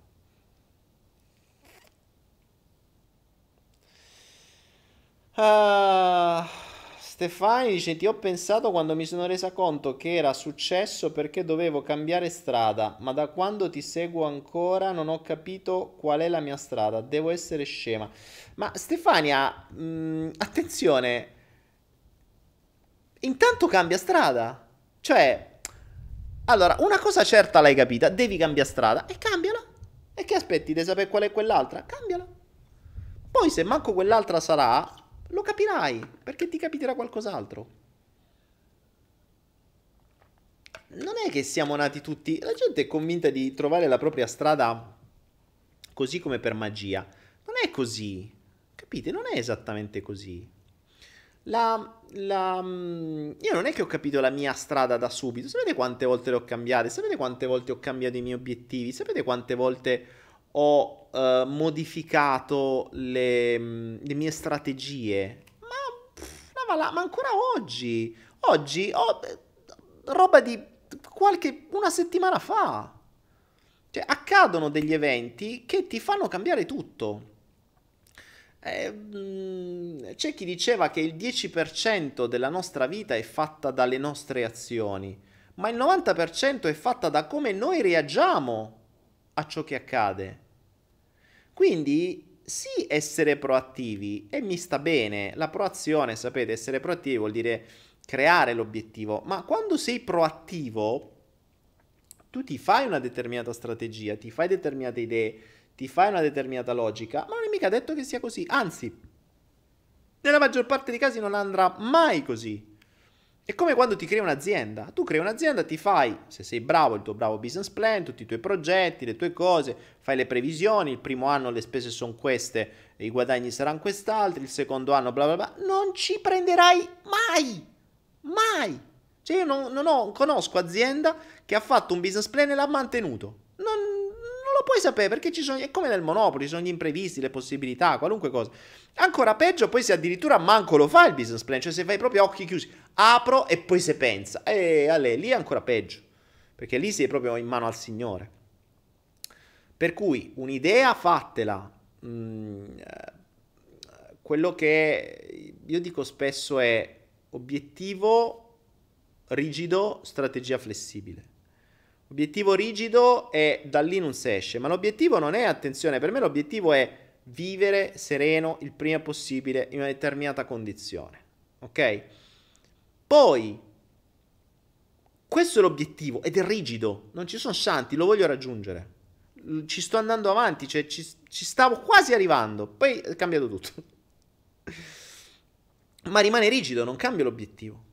Adesso, perché attenzione, adesso non cambia l'obiettivo, perché prima era successo, soldi, bla bla bla poi era uh, svegliamo il mondo, eccetera. Gli anche gli obiettivi si cambiano. Adesso sono arrivato alla fine in diciamo, ok, prima di tutto la mia serenità, poi tutto il resto viene, viene a seguito. Ma questo obiettivo nel mio caso non è ben definito nei dettagli, nel senso che serenità so bene che vuol dire. In una determinata condizione so bene che vuol dire, ce l'ho ben chiara in un ambiente che ho ben chiaro. Poi però se questo ambiente è in Asia, in Africa, su un altro pianeta, poco importa. con determinate persone, ma non con persone specifiche, cioè con uh, Mario Rossi, Giovannina Franceschetti, no, con determinate persone, cioè che avranno determinate caratteristiche. Punto. Arriveranno, non arriveranno, io intanto cerco quello, basta. Quindi in una determinata condizione, con determinate persone, in una certa maniera. Quando arriveranno, arriveranno. Ovvio che io sono proattivo, quindi mi muovo. Infatti, mi sono già spostato da un posto che non mi piaceva qui. Adesso le persone cambiano, cambierò anche le persone. E, insomma, ci sono, mh, mm, ci sono cose che vanno avanti. L'universo ci mette del suo. L'universo ci mette del suo ti dà una mano e poi ogni tanto ti crea questi sconvolgimenti che ti fanno cambiare tutto. Non, ho smesso di avere dei, mh, dei progetti rigidi da, da, diverso tempo. In PNL quando si fa l- la buona formazione degli obiettivi si dice l'obiettivo deve essere ben definito, è verissimo. Ma è anche vero che devi essere flessibile perché io posso, io potevo avere un obiettivo stra ben definito tre mesi fa con un luogo, un piano, delle persone, eccetera, mese dopo si è sminchiato tutto. Ma perché? Perché perché soprattutto poi quando ci sono altre persone, attenzione, qui c'è un'altra grossa verità. I vostri obiettivi, e si dice sempre in PNL questo, devono essere basati su voi stessi. Ciò vuol dire che dovete fare riferimento solo a voi. Perché v- voi potete modificare voi stessi, non potete ipotizzare quello che accadrà nelle altre persone. Quando però avete degli obiettivi dove ci sono altre persone di mezzo, il che è abbastanza naturale, a meno che il vostro obiettivo non è mettervi su un eremo in una montagna con, da, soli con dei gatti, se fate un'azienda o se fate una comunità o se fate una comune o se fate una tribù o se fate una coppia o se fate quello che vi pare, c'è sempre qualcun altro. E quando c'è qualcun altro lì sta, state nelle mani della mente di questo qualcun altro perché purtroppo già eh, diciamo un sacco di gente dentro la nostra testa. Quando ci mettete altre persone, ce ne mettete altrettante e diventa un bordello. Per cui non potete prevedere che cosa accadrà con le altre persone. Se le altre persone diventano fondamentali per il vostro obiettivo, rischia che un cambiamento in quella persona o in tutto il suo entourage, perché ricordatevi che quando mettete una persona nel vostro gioco o nella vostra vita, non è che mettete solo quella persona, mettete la, quella persona col suo passato, col suo presente, con le persone attorno, con i genitori, con i nonni, con il passato, con il bimbo interiore, con i lavori, con tutto quello che vi, vi è dietro. Quindi tu puoi vedere una persona e dire wow, figo, sì, è, è come quando ti sposi una thailandese, cioè tu ti sposi una thailandese più tutta la famiglia che tu pensi che è solo lei, invece poi devi a carico uh, bambini, nonni, mamme, eccetera, eccetera. Per cui mh, devi necessariamente essere flessibile. Tutti quelli che sono sposati e che dopo hanno divorziato sanno benissimo di cosa parlo. Cioè, inizialmente hai una determinata logica, poi le cose non vanno come, come, va, come devono andare, come pensavate che andassero. Ma perché? Perché non si conoscevano a fondo le persone e le persone non si conoscono loro stesse a fondo, figurati se vuoi conoscere tu. Quindi mm, se, se, le persone dedicassero molto più tempo a conoscere se stesse prima di cercare di conoscere gli altri, sarebbe molto meglio. Perché poi quando ci si presenta agli altri ci si potrebbe presentare con una bella presentazione, con un pitch, no? Sapete cos'è un pitch? Il, l'eleve, l'eleve, l'elevator pitch quando create un'azienda o quando volete creare un'azienda una startup. Tra l'altro questa è una cosa che io consiglio sempre di fare. Prima, l'altra volta parlavo con qualcuno in, in chat, diceva, ah, ma sai, ho dei progetti di cui parlare. Ho detto, ok, bene, mandami il tuo pitch, cioè mandami la tua presentazione.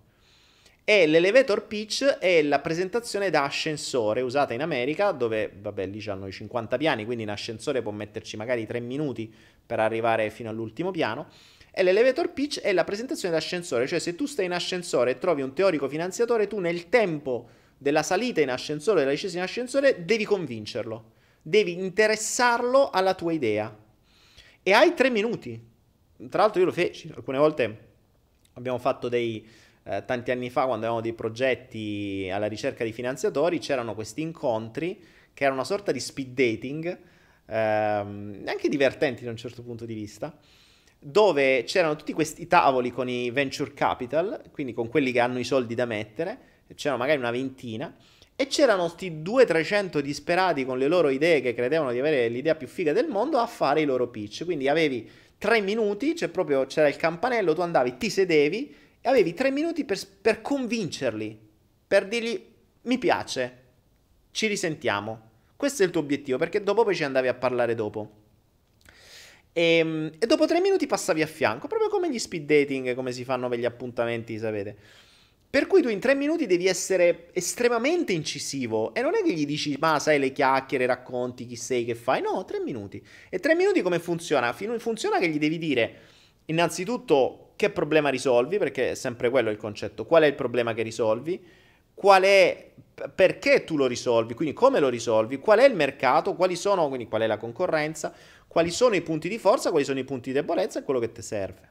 E ovviamente quali saranno i guadagni nel caso in cui cioè lo sviluppo. E tutto questo in pochissimo tempo, non ti puoi fermare in chiacchiere. E, e così dovrebbe essere. Tra l'altro, se qualcuno avesse delle idee da proporre, ad esempio a Roma, che potrebbe essere un ottimo modo, no? Essendoci tante persone, si potrebbero trovare tante, tanti modi di creare delle unioni, anche perché durante la giornata vi conoscerete molto più tra di voi che tra di me voi. E, ehm, per cui non, non state lì a, a, a, a, E lo so che in mezzo a voi, tra quelli che verranno a Roma, ci sono delle persone che amano attirare l'attenzione e vogliono, eh, e vogliono avere sempre l'attenzione su di loro, ma verrete stroncati, ve lo dico. Ve lo dico perché non è il caso. Cioè, avete il vostro tempo, eh, sapete quelle persone che ti, che ne so, al momento delle domande, ti fanno una domanda e parlano per mezz'ora. No, cioè la domanda è una frase, perché così punto, basta. No, ma sai Daniele, allora, visto che io sono nato il e quindi è successo perché mio padre eh, mezz'ora a parlare, quindi tu che ne dici? Eh, resti lì che, con la gente che si sta facendo le flebo perché sta aspettando. Ve lo, sto, ve lo dico, già vi accenno un po' di robe perché so che funziona così e alcuni ci stanno. Quindi chi ha bisogno di attenzioni si facesse una croce sopra, magari disdicesse subito perché dovrà poi scrivere sul proprio quadernino perché sarà, mh, riceverà l'esatto opposto. Ricordatevi che io sono perfetto per creare fastidi. io sono il generatore di fastidi. Quindi, visto che non vi devo vendere altri corsi, non me ne frega niente, non è un percorso da 3.000 euro dove vi devo vendere, per cui devo per forza farmi amare per, per tenervi lì. È un laboratorio. Portatevi il vostro quaderno dei fastidi perché potrei crearvene abbastanza. E quindi sarà un'ottima opportunità di crescita per voi e poi voi ve ne creerete anche altri. Uh, vediamo un po'. Mm. Cati, non posso... Ah, cioè, che poi... Vieni da sola, no? Vabbè, poi qui intanto vi state organizzando per Roma, c'è gente che dice che da Roma non riesce a venire, c'è gente che viene dall'Inghilterra e si sta organizzando. Ma allora, normalmente quando si fanno queste cose a Roma, i romani sono quelli che arrivano in ritardo e ti dicono c'era traffico. Poi ci sono quelli che arrivano veramente dall'Inghilterra perché c'è gente che arriva dall'Inghilterra e arriva in orario. Non si è mai capita sta roba, questa è la magia di Roma. Ah, Rossana Potenza, ciao, ciao Daniele. Bravo, senza attenzioni, Kati Katinka. Ecco, vi dicevo appunto, visto che venite in un contesto del genere, se avete delle idee e magari avete bisogno di aiuti o di altre persone, magari per creare un progetto assieme, preparatevelo un pitch, preparatevela una presentazione, un elevator, quindi una presentazione da tre minuti, ma non a chiacchiere, cioè quando avete delle idee, le idee devono essere messe bene, non devono essere che ta devo sviluppare io l'idea, cioè l'idea la voglio vedere, voglio vedere che ti sei impegnato. Perché non è che dici, ma sai, ah, io vorrei creare un, una nuova piattaforma tipo Uber. Eh, vabbè, e quindi? Eh, no, eh, avevo quest'idea. Eh, oppure tipo eBay. Mm, eh, vabbè, eh, quindi? Eh, questo è che? Questa non è un'idea, questo non è un progetto. Cioè, devi spremerlo, me devi di tutto. mi devi dire dove stai, perché avevi un'idea che è fumosa, dici, vabbè sì, cioè, voglio fare sta cosa, eh ma ho capito, ma sai già il software, chi te lo dà, come funziona, gli investimenti, il, uh, la nazione, le legislazioni, cioè devi fare una ricerca. Così che si fa un piano marketing, raga. Per fare una presentazione da tre minuti ci vuole un anno di studio, eh. Cioè, eh, non è che... Poi è ovvio che eh, le persone, cioè sono pochi poi quelli che li fanno. Sempre il solito discorso, ragazzi. L'impegno alla base ci deve essere. Se si mostra impegno, allora si arriva. Pensate, avevo un amico che aveva un obiettivo così grande che eh, ed era così convinto di riuscirci. Tra l'altro, poi non so, che per un po' che non lo sento che aveva addirittura comprato il aveva addirittura non comprato, aveva addirittura mh, messo un, uh, un, blocco sul terreno pagando in anticipo che non aveva, cioè lui ha, ha, ha usato i suoi soldi per bloccare il terreno. Sicuro che poi sarebbero arrivati i soldi dei finanziatori. Ovviamente aveva un progetto stradefinito, cioè quando l'ho visto ho detto wow, ma grandioso, è una roba veramente fuori ogni grazia di Dio. Poi non so che cosa Chissà, da, da un sacco di anni che non lo sento. Uh, vediamo, vediamo, vediamo. Daniele, cosa indica sognare un ragno che entra in gola e io sono spaventato e mi sveglio di botto? Boh. che ne so. Ragazzi, per i sogni, andate a vedere l'interpretazione dei sogni di Freud. Lui si è fatto un culo per fare tutta quella cosa dell'interpretazione. Lo sa lui, io non, non l'ho letto Freud. Cioè, lo, ce l'ho nel mio Kindle l'interpretazione dei sogni, ma sono, è un mattone di quelli che ce ne vo tanto. Per cui io vi posso dare inter- del, degli aiuti sull'interpretazione della realtà, ma non dei sogni. Sui sogni c'è chi l'ha fatto meglio di me. Non rubiamogli il lavoro a Freud, che già gli è rimasto poco di quello che ha fatto. Daniele, il corso obiet- sugli obiettivi è ancora valido? Certo, Morpheus, le cose mica scadono, i corsi mica scadono, cioè la maggior parte dei corsi non scadono. Quindi sì, vai tranquillo che è ancora valido. Ragazzuoli, forza, fatemi qualche domanda interessante. Oggi andiamo tutti su YouTube e basta, facciamo un altro po', un altro paio di domande e poi ce ne andiamo. Stasera sono un po' così, un po' stanco, un po'... Mm, un po' così. Sarà stato il ponte di Genova che mi ha fatto ritornare in quell'ambito di qualche tempo fa, non lo so. Uh, Daniele, perché la mia vista si concentra su foglie che cadono? Cosa vuol dire? Morpheus, che stai a vecchio. che stai diventando una foglia che cadi. la cosa interessante, ragazzi, è che prima di fare la domanda a me dovreste farla a voi stessi. Cioè, questa è una cosa. Adesso, Morpheus, mi dai un'opportunità per. Per. Fare una mezza perla. Una perlina. Perché? Perché? Noi che siamo una macchina da domande, circa 70.000 al giorno sono state stimate, 70.000 domande al giorno ci facciamo nella nostra testa e non ne siamo consapevoli. Eh. Buona parte di queste non ne siamo consapevoli, siamo consapevoli di pochissime, forse 2-3.000. Eh, perché se noi ci spariamo 70.000 domande al giorno, non ne facciamo alcune di valide a noi stessi? Cioè, Mentre la nostra testa si fa domande del tipo: Ce la farò, ce la farò, non ci riuscirò, arriverò in orario, arriverò in ritardo, oh, sono pirla, oh, me, me, la darà, non lo so. Okay. Tut- tutte queste domande inutili che ci spariamo una dietro l'altra, eh, perché se facessimo attenzione al nostro chiacchiericcio interno, le nostre domande, vi ripeto, 70.000 al giorno sono veramente tante. Non ce, ne, non ce, ne, non ce ne si rende conto. Ma per quale motivo, quando c'è una domanda importante da fare, non ce la si fa noi stessi prima? Perché Morpheus chiede a me come mai la mia attenzione selettiva si sta spostando sempre sulle foglie morte? E io che ne so? Ma perché non te la sei fatta tu? C'è sta domanda, tu guardi la foglia e dici, eh, che sta accadendo? Che poi non so, le foglie morte in agosto, in genere d'autunno, però che cade la foglia, guardi e mentre stai in questo stato ipnotico della foglia che cade, che cade, che cade, che cade, ti chiedi Cosa devo capire da questa foglia che cade? E ti arriverà una risposta, anche perché stai in trance, che, che stai lì a fare così, dopo la seconda o terza che fai così, stai già rincoglionito, la risposta ti arriva, sicuro. E ti arriva molto meglio che se t'ado io. Fatele a voi. Perché dovete avere l'autorizzazione sempre esterna? Perché?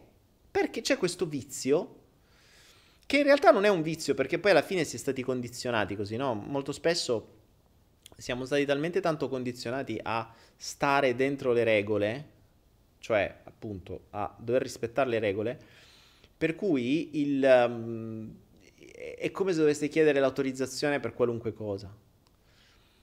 Fatele a voi stessi le domande. Le domande sono l'arma migliore per conoscersi. Peccato che non le si usano. Cioè, se Morpheus facesse a se stesso le domande che fa a me, oggi sarebbe mm, il nuovo Buddha. Se avesse le risposte da se stesso. Perché per quante ne fa, minchia, avrebbe già risposte di tutto il mondo. Cioè, invece le fa a me. E eh, io che gli devo dire? Cioè, come posso io da fuori, da un'altra parte del mondo, sapere a che cosa fa riferimento una cosa su cui tu poni attenzione? Se ci poni attenzione è perché c'hai 20 anni di passato, quanti anni c'hai? Ehm, che ti hanno portato a quello. Io non ti conosco. Io posso pensare al mio, se la mia attenzione si pone su, che ne so, un Barbagianni che barbeggia, allora mi chiederò che cosa mi deve dire sto Barbagianni? Buh ma posso pensarlo sul mio e io me lo faccio costantemente. Io me lo faccio costantemente. Su molte cose che accadono durante la mia giornata mi chiedo, anche sul fatto perché ad esempio ora sia stanco, ma ce l'ho anche la risposta. E ce n'ho pure più di una di risposte. Per cui fatele a voi le domande. Fatele, anzi, tra l'altro, questo mi, mi, fa, mi fa. Magari questa roba sulle domande lo approfondiremo anche durante l'8 agosto l'8 agosto perché la, la tecnica delle domande può essere molto potente se fatta bene, ma molto potente e può essere un ottimo mezzo per vedere anche il livello di crescita, cioè come si evolve la mente. Per cui la stessa domanda a distanza di tempo potrebbe dare delle risposte diverse. Quindi è insomma interessante. Marco Rabona dice Ah, Morpheus dice le faccio a te perché hai più esperienza, potrebbe essere migliore il tuo consiglio. Allora Morpheus, se mi chiedi un consiglio, sì. Cioè se tu mi dici qual è la piattaforma di trading che tu utilizzi visto che hai più esperienza, allora ti dico ok, ci sta, ci sta questa domanda.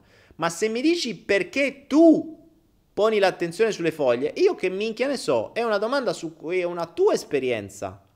Io non ho esperienza sulla tua esperienza. Cioè, eh, capisci che la mia esperienza non è sulla tua esperienza. Cioè, sulla tua vita hai più esperienza tu che io. Perché tu ci vivi dentro da vent'anni. Io no. Cioè, io non sto dentro di te. Tu sì. Quindi, oggettivamente, hai più esperienza tu su te stesso che io su di te.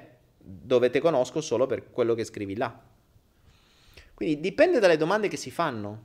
Le domande su se stessi vanno fatte a se stessi. Le domande di richiesta di informazioni li vai a chiedere a dei mentori che ne sanno di più. Poi, se tu hai una risposta da dentro o non ti viene, allora potrebbe essere una domanda come mai a questa domanda non mi viene una risposta, che è molto più saggia di dire come mai sta cosa, vedo sta cosa. Cioè, mh, la prima fase di discesa nella struttura profonda dovrebbe essere tua. Quando hai già raggiunto un livello dove sei fermo, allora posso entrare io con la mia esperienza. Per cui se tu mi dici ho avuto questa risposta e poi da questo ho capito quest'altro, da questo ho capito quest'altro, da questo ho capito quest'altro, qua vedo tutto buio e non vado oltre. Ok, eh, mi hai dato già un percorso, mi hai dato dei puntini da unire, io ti posso aiutare a unire i puntini, ma mi devi da tu, non ti posso creare io.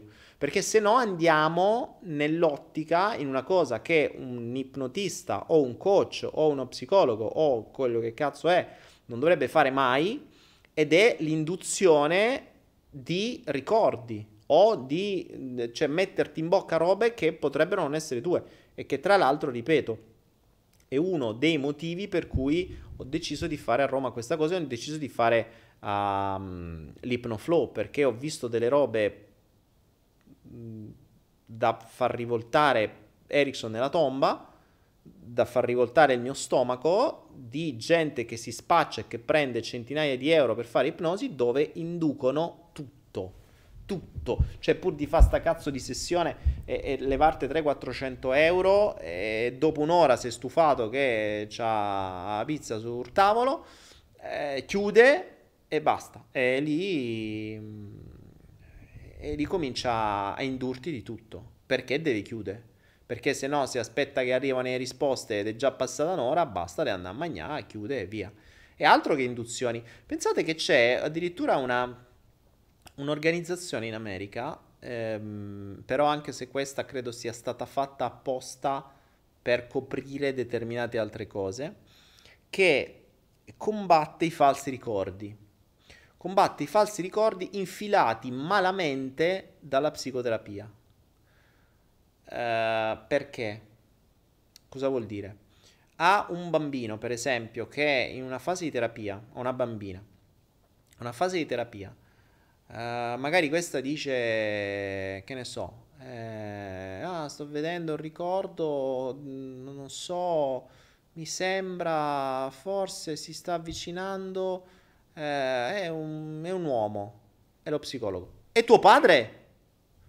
Cioè, nel momento in cui tu fai una domanda del genere, psicologo, chi per lui, ovviamente non, dovrebbe, non andrebbe mai fatta e spero che nessuno lo faccia, ma c'è qualcuno che lo fa, in una fase di trance ipnotica o comunque una fase introspettiva o regressiva o quello che sia, la mente è molto più predisposta a agganciare quello che gli viene detto dall'esterno e farlo entrare nella mente interiore, nella, nella, rappresentazione interiore. Quindi se lì vede una forma e qualcuno gli dice è tuo padre, per lo stesso motivo per cui io vi dico, uh, ragazzi, l'avete mai visto un elefante viola a Pua Verdi? Voi mi direte, no, ma mi state dicendo una bugia perché appena vi ho detto un elefante viola a Pua Verdi, voi lo avete visto. Quindi potete dirmi che non l'avete mai visto? Non è vero, lo avete appena visto. Ma non l'avreste visto se io non ve l'avessi detto. E questo diventa un falso ricordo. Adesso nella vostra testa avete il falso ricordo di conoscere un elefante verde a pua viola. Questo vi potrà stravolgere. Comprendete questo? Quindi la, l'inserimento di falsi ricordi è drammatico. Ecco perché io non rispondo a domande del genere. Perché se io ti dicessi Uh, ma secondo te che cosa vuol dire il ragno all'interno della gola che mi fa star sta cosa? Ma io, come alcuni fanno, come alcuni fanno, e bocca mia taci, bocca mia taci, potrei dirti, caro Morpheus, sai, mi è capitato una volta di una persona che ha sognato una cosa come, come la tua del ragno e questa qui in realtà stava ricordando, perché poi in ipnosi, an- siamo andati in ipnosi, e questa si è rivista tutta la sua adduzione UFO. Gli UFO che sono arrivati di notte l'hanno presa, l'hanno catturata e gli hanno messo un impianto in gola. Questo impianto che sembrava un po' un ragnetto, il suo inconscio l'ha visto come un ragno, ma in realtà era un impianto UFO. Da allora questa persona non è riuscita più a comunicare bene con le persone, ha avuto difficoltà e il problema era l'impianto. Poi io che non sono capace a levare gli impianti l'ho mandato da qualche, psico- qualche, qualche, qualche coach che online ti fa le regressioni proprio per levare gli impianti, gli ha levato 300-400 euro e pare che gli ha levato pure l'impianto. Cosa vuoi che ti dia una cosa del genere? Vuoi che ti dica una cosa del genere? Perché io con l'autorità che tu mi dai, se io ti dico una cagata del genere, tu ci credi. E da domani in poi cominci a avere problemi alla gola perché pensi di avere un cazzo di impianto UFO. E poi ti cominci a vedere le cose dei malanghe. E poi ti cominci a vedere le cose degli altri. E ti dici, oh cazzo è vero gli UFO. Il 50% della popolazione è stata addotta dagli UFO. Allora pure io. Vedi, e comincerai a dire alla gente, vedi, sono stato addotto UFO. Per questo c'ho sto problema. Vedi, non è che so io che ho problemi a comunicare con le donne. È perché ho l'impianto. E poi ti piano per scemo, ti chiamano RTSO, devi scappare in Germania.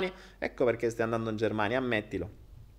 Capite? Quindi è questo il problema, cioè attenzione, attenzione a chi vuole fare l'aiutatore delle persone, a chi vuole fare l'aiutante, vuole fare il facilitatore, vuole fare il coach, lo psicologo, co- chi più ne ha più ne metta. Perché è un attimo che l'ego esca e cominci a giocare a fare Dio. E cominci a mettere in bocca agli altri cose che non stanno dentro di loro, ma stanno nella, loro te- nella testa dello psicologo, del coach, eccetera. Capite? Quindi mh, mm, fate, fate attenzione a questo. Ricordatevi sempre, quando ascoltate che adesso c'è una prolificazione in giro, escono come funghi o più che altro come acari, direi, stanno prolificando come acari. Uh, queste, questi video su YouTube di regressione, tutti quanti fanno regressioni, questo è l'anno delle regressioni, no? Tutti quanti fanno ste ipnosi in diretta. Mm, allora, già è una baggianata solo sta roba che viene messa online. Perché? Mo. Vi faccio ragionare su una cosa. Secondo voi, se io ho veramente qualcosa che mi devo risolvere e che non riesco a trovare io? Quindi la mia mente già me l'ha nascosta perché non vuole che la veda io, secondo voi riuscirà mai a tirarla fuori sapendo che il mio video lo vedranno migliaia di persone? Cioè, il solo fatto di stare davanti a una telecamera con del pubblico, già solo questo limiterà la mente a tre quarti delle sue funzionalità. Cioè, buona parte di tutte le cose che non reputerà fighe per la telecamera non ve le farà vedere. Ma, essendo spettacolo, vi creerà appositamente delle cose fighe per far sì che quando andrete online direte ah vedi aveva l'impianto, ah vedi era figo, ah vedi è stato addotto UFO, ah ecco perché guarda, per fare scena. Sono due cose completamente differenti, completamente differenti. I panni sporchi si lavano in casa da soli. Non ha senso, ma se addirittura se gli psicologi hanno, hanno il, il segreto, il segreto, come si chiama lì? Il segreto professionale, loro hanno un segreto professionale e, e, mm, e, poi ci stanno questi qua che mettono tutto online con l'autorizzazione delle persone. Quindi l'autorizzazione che presta, cioè la persona che presta l'autorizzazione, sappiamo già che ha fatto spettacolo. Ha fatto spettacolo. Non troverete mai una persona che sta lì per due ore e dice sto male, non vedo niente, non vedo niente, non vedo niente, non vedo niente, non vedo niente, non vedo niente. No, non ve lo faranno perché non è spettacolo ma non, lo, non, pagherà neanche così tanto, perché se paga così tanto deve fare uscire per forza qualcosa. Quindi, insomma, è tutta una cosa abbastanza inutile. Morpheus, non mi hai fatto la domanda sul ragno, meno male. non eri tu sulla domanda del ragno. Ah, già, tu eri quello delle foglie. Eh, però Morfeo sulle foglie ricordo un'altra cosa. Mi è capitato una volta che in realtà chi si focalizzava sul movimento delle foglie è che questo movimento ondulatorio, ecco, questo è tipico del movimento di discesa delle astronavi rettiliane. Perché loro fanno questo movimento qui per tutta una forza gravitazionale estrinseca esoterica. Hanno questa cosa qui che per cui non atterrano così, perché loro viaggiano a vita di luce con la supercazzola sono lontani, e per cui andando con la tapioca vanno a destra e a sinistra e a te può sembrare una foglia. Quindi quel ricordo che ti è stato rimosso sparaflesciandoti dai Men in Black eh, col coso rosso e ti hanno detto tu non hai visto niente, tu l'hai cancellato, però ricordi questo movimento ondulatorio, le foglie ti rientrano in questa cosa e tu rimani lì così ipnotizzato perché ricordi l'ipnosi che ti hanno fatto loro mentalmente mentre ti hanno messo un un impianto alla gola a forma di ragno. Quindi secondo me ce l'hai anche tu e fai bene andare in Germania. Uh, ragazzi, ragazzi. Che vedevo di, se dobbiamo divertirvi, ve l'ho detto, la scemitudine, lasciami tu il risultato, il, l'obiettivo, la soluzione, ah, neanche l'obiettivo, la, soluz- la soluzione, non la soluzione, la soluzione di tutti i peccati è fare entrare dentro di voi una enorme dose di scemitudine. Ve l'ho detto, non si risolvono le cose togliendo, si risolvono le cose aggiungendo. e se diventiamo tutti un po' più stupidi, ma più stupidi nel senso buono, cioè intelligenti. Ricordate, per fare lo stupido devi essere estremamente intelligente. Per cui fare lo stupido intelligente, secondo me, è la vera soluzione. Perché ti puoi permettere di uh, flu- fluire, di diventare fluido. Non posso di fluido, se no YouTube blocca. Di diventare fluido e poterti in, in, interporre con tutti. Puoi parlare con i fluidi, puoi parlare con quelli stupidi veri, con quelli ignoranti, quindi che ignorano, con quelli sapienti, con quelli che intuiscono, con quelli che sono spirituali, con quelli che vedono le madonne, con quelli che stanno in un viaggio astrale, ce vai pure tu e li vai a chiappare, con quelli che sono stati addotti, con tutti. Con tutti. Con gli addotti, con Dotto, con Grande Puffo, con Barba Puoi parla proprio con tutti, quindi vai tranquillo.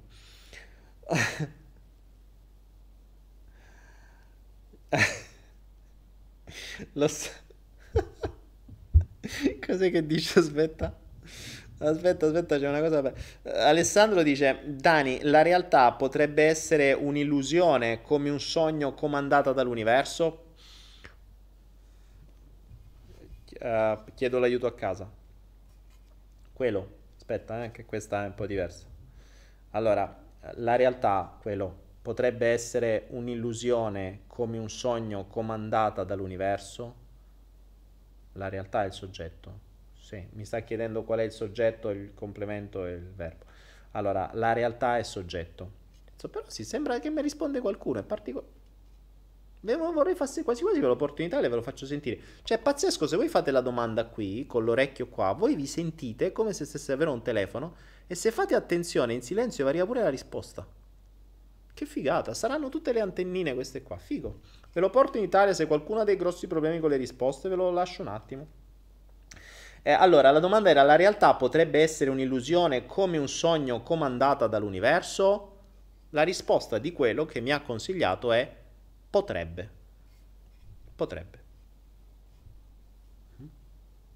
Sì, potrebbe. Tutto può essere. Uh, Moksha, Mo, Mosca, Mosca 26, Moksha 27, bentornata, come va? A posto? Hai fatto quella cosa che ti avevo detto?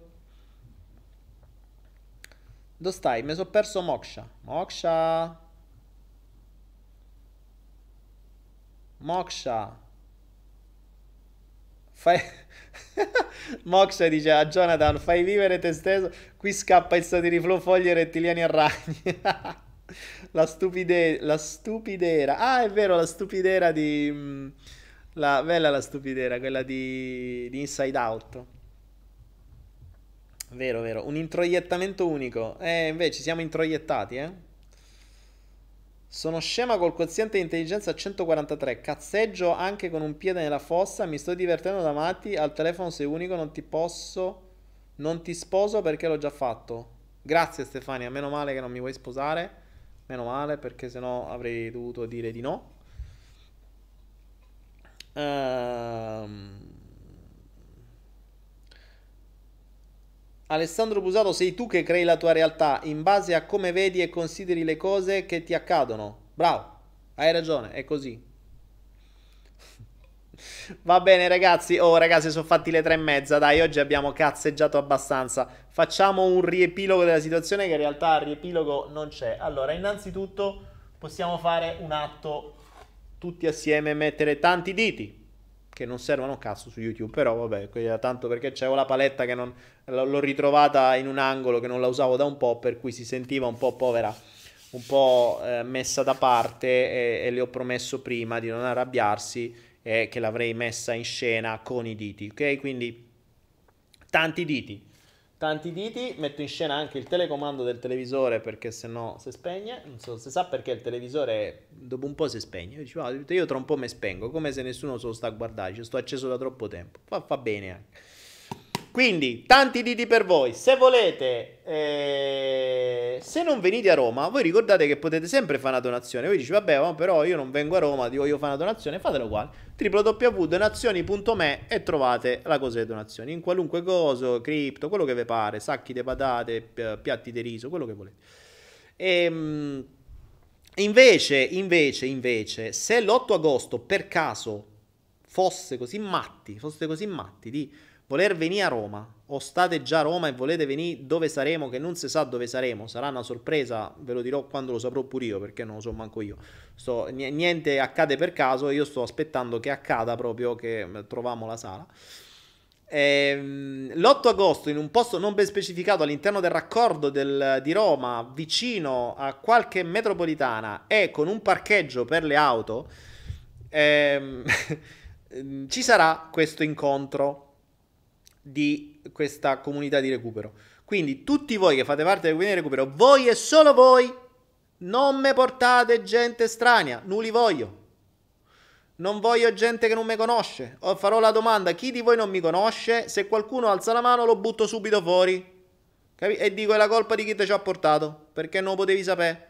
Perché ho, guard- tra l'altro, non avendo mandato nessuna mail, cioè possono saperlo solo quelli che guardano il flow. Quindi è impossibile. Quindi se mi portate qualcuno che non mi conosce, ve cazio e ve butto fuori, ve lo dico già.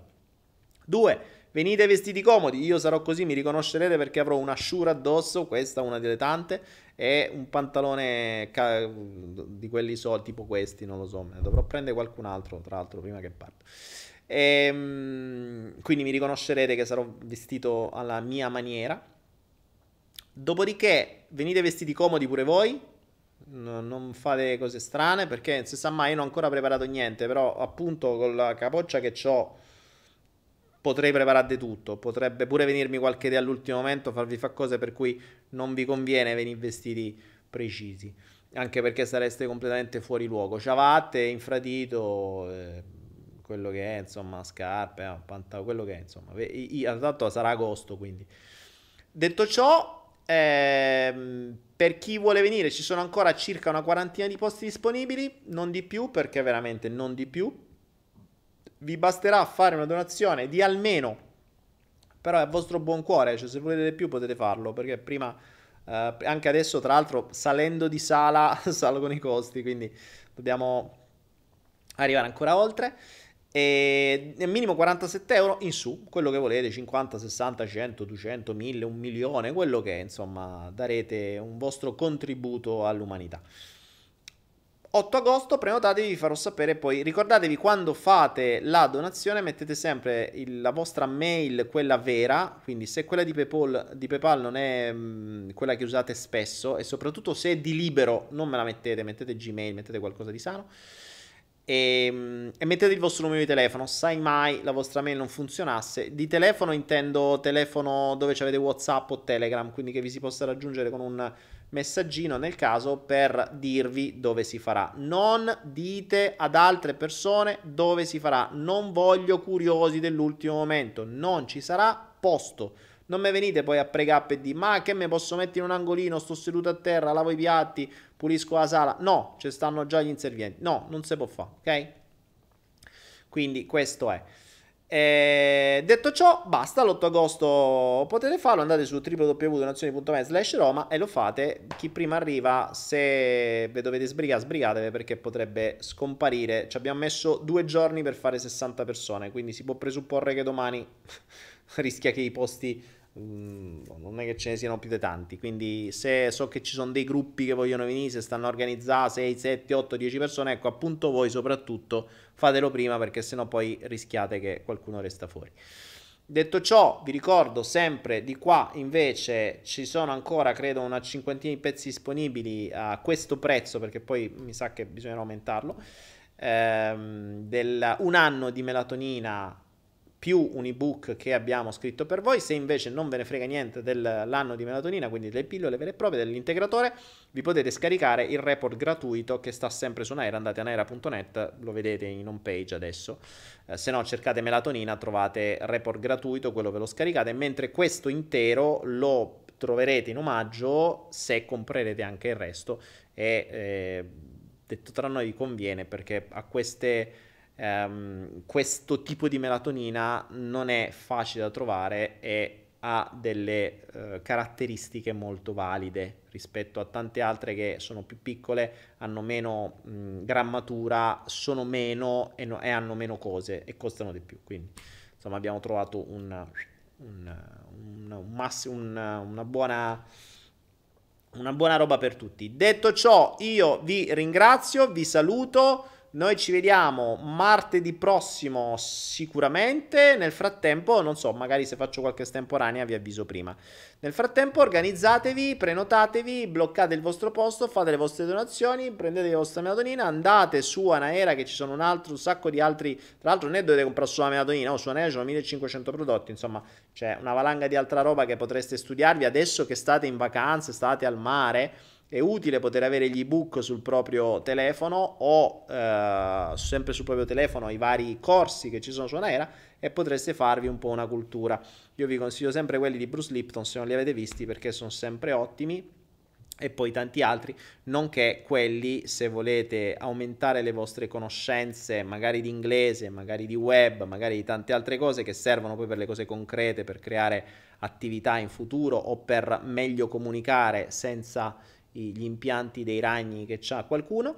Eh, fatevi, ci sono i vari corsi nella sezione mm, marketing, uh, artigianato, eccetera, in base a quello che volete fare. Detto ciò, grazie, grazie, grazie. Noi ci vediamo nei prossimi giorni e magari anche prima di martedì, non lo so, non credo, ma male che vada ci vediamo martedì. Quindi sigla con The Flow Man. There's a vagabond man, citizen of the world, is a clown of his thought and his words. Like a cat sometimes fast and sometimes much more slow, and his song is follow the flow. He just doing what he can between reality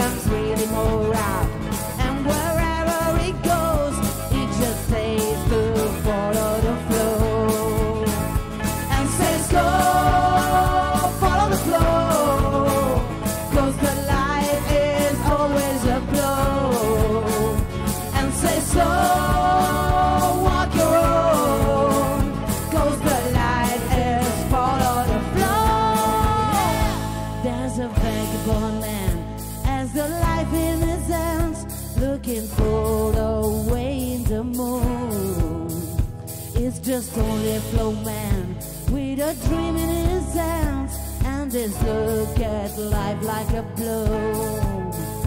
And says go follow the flow.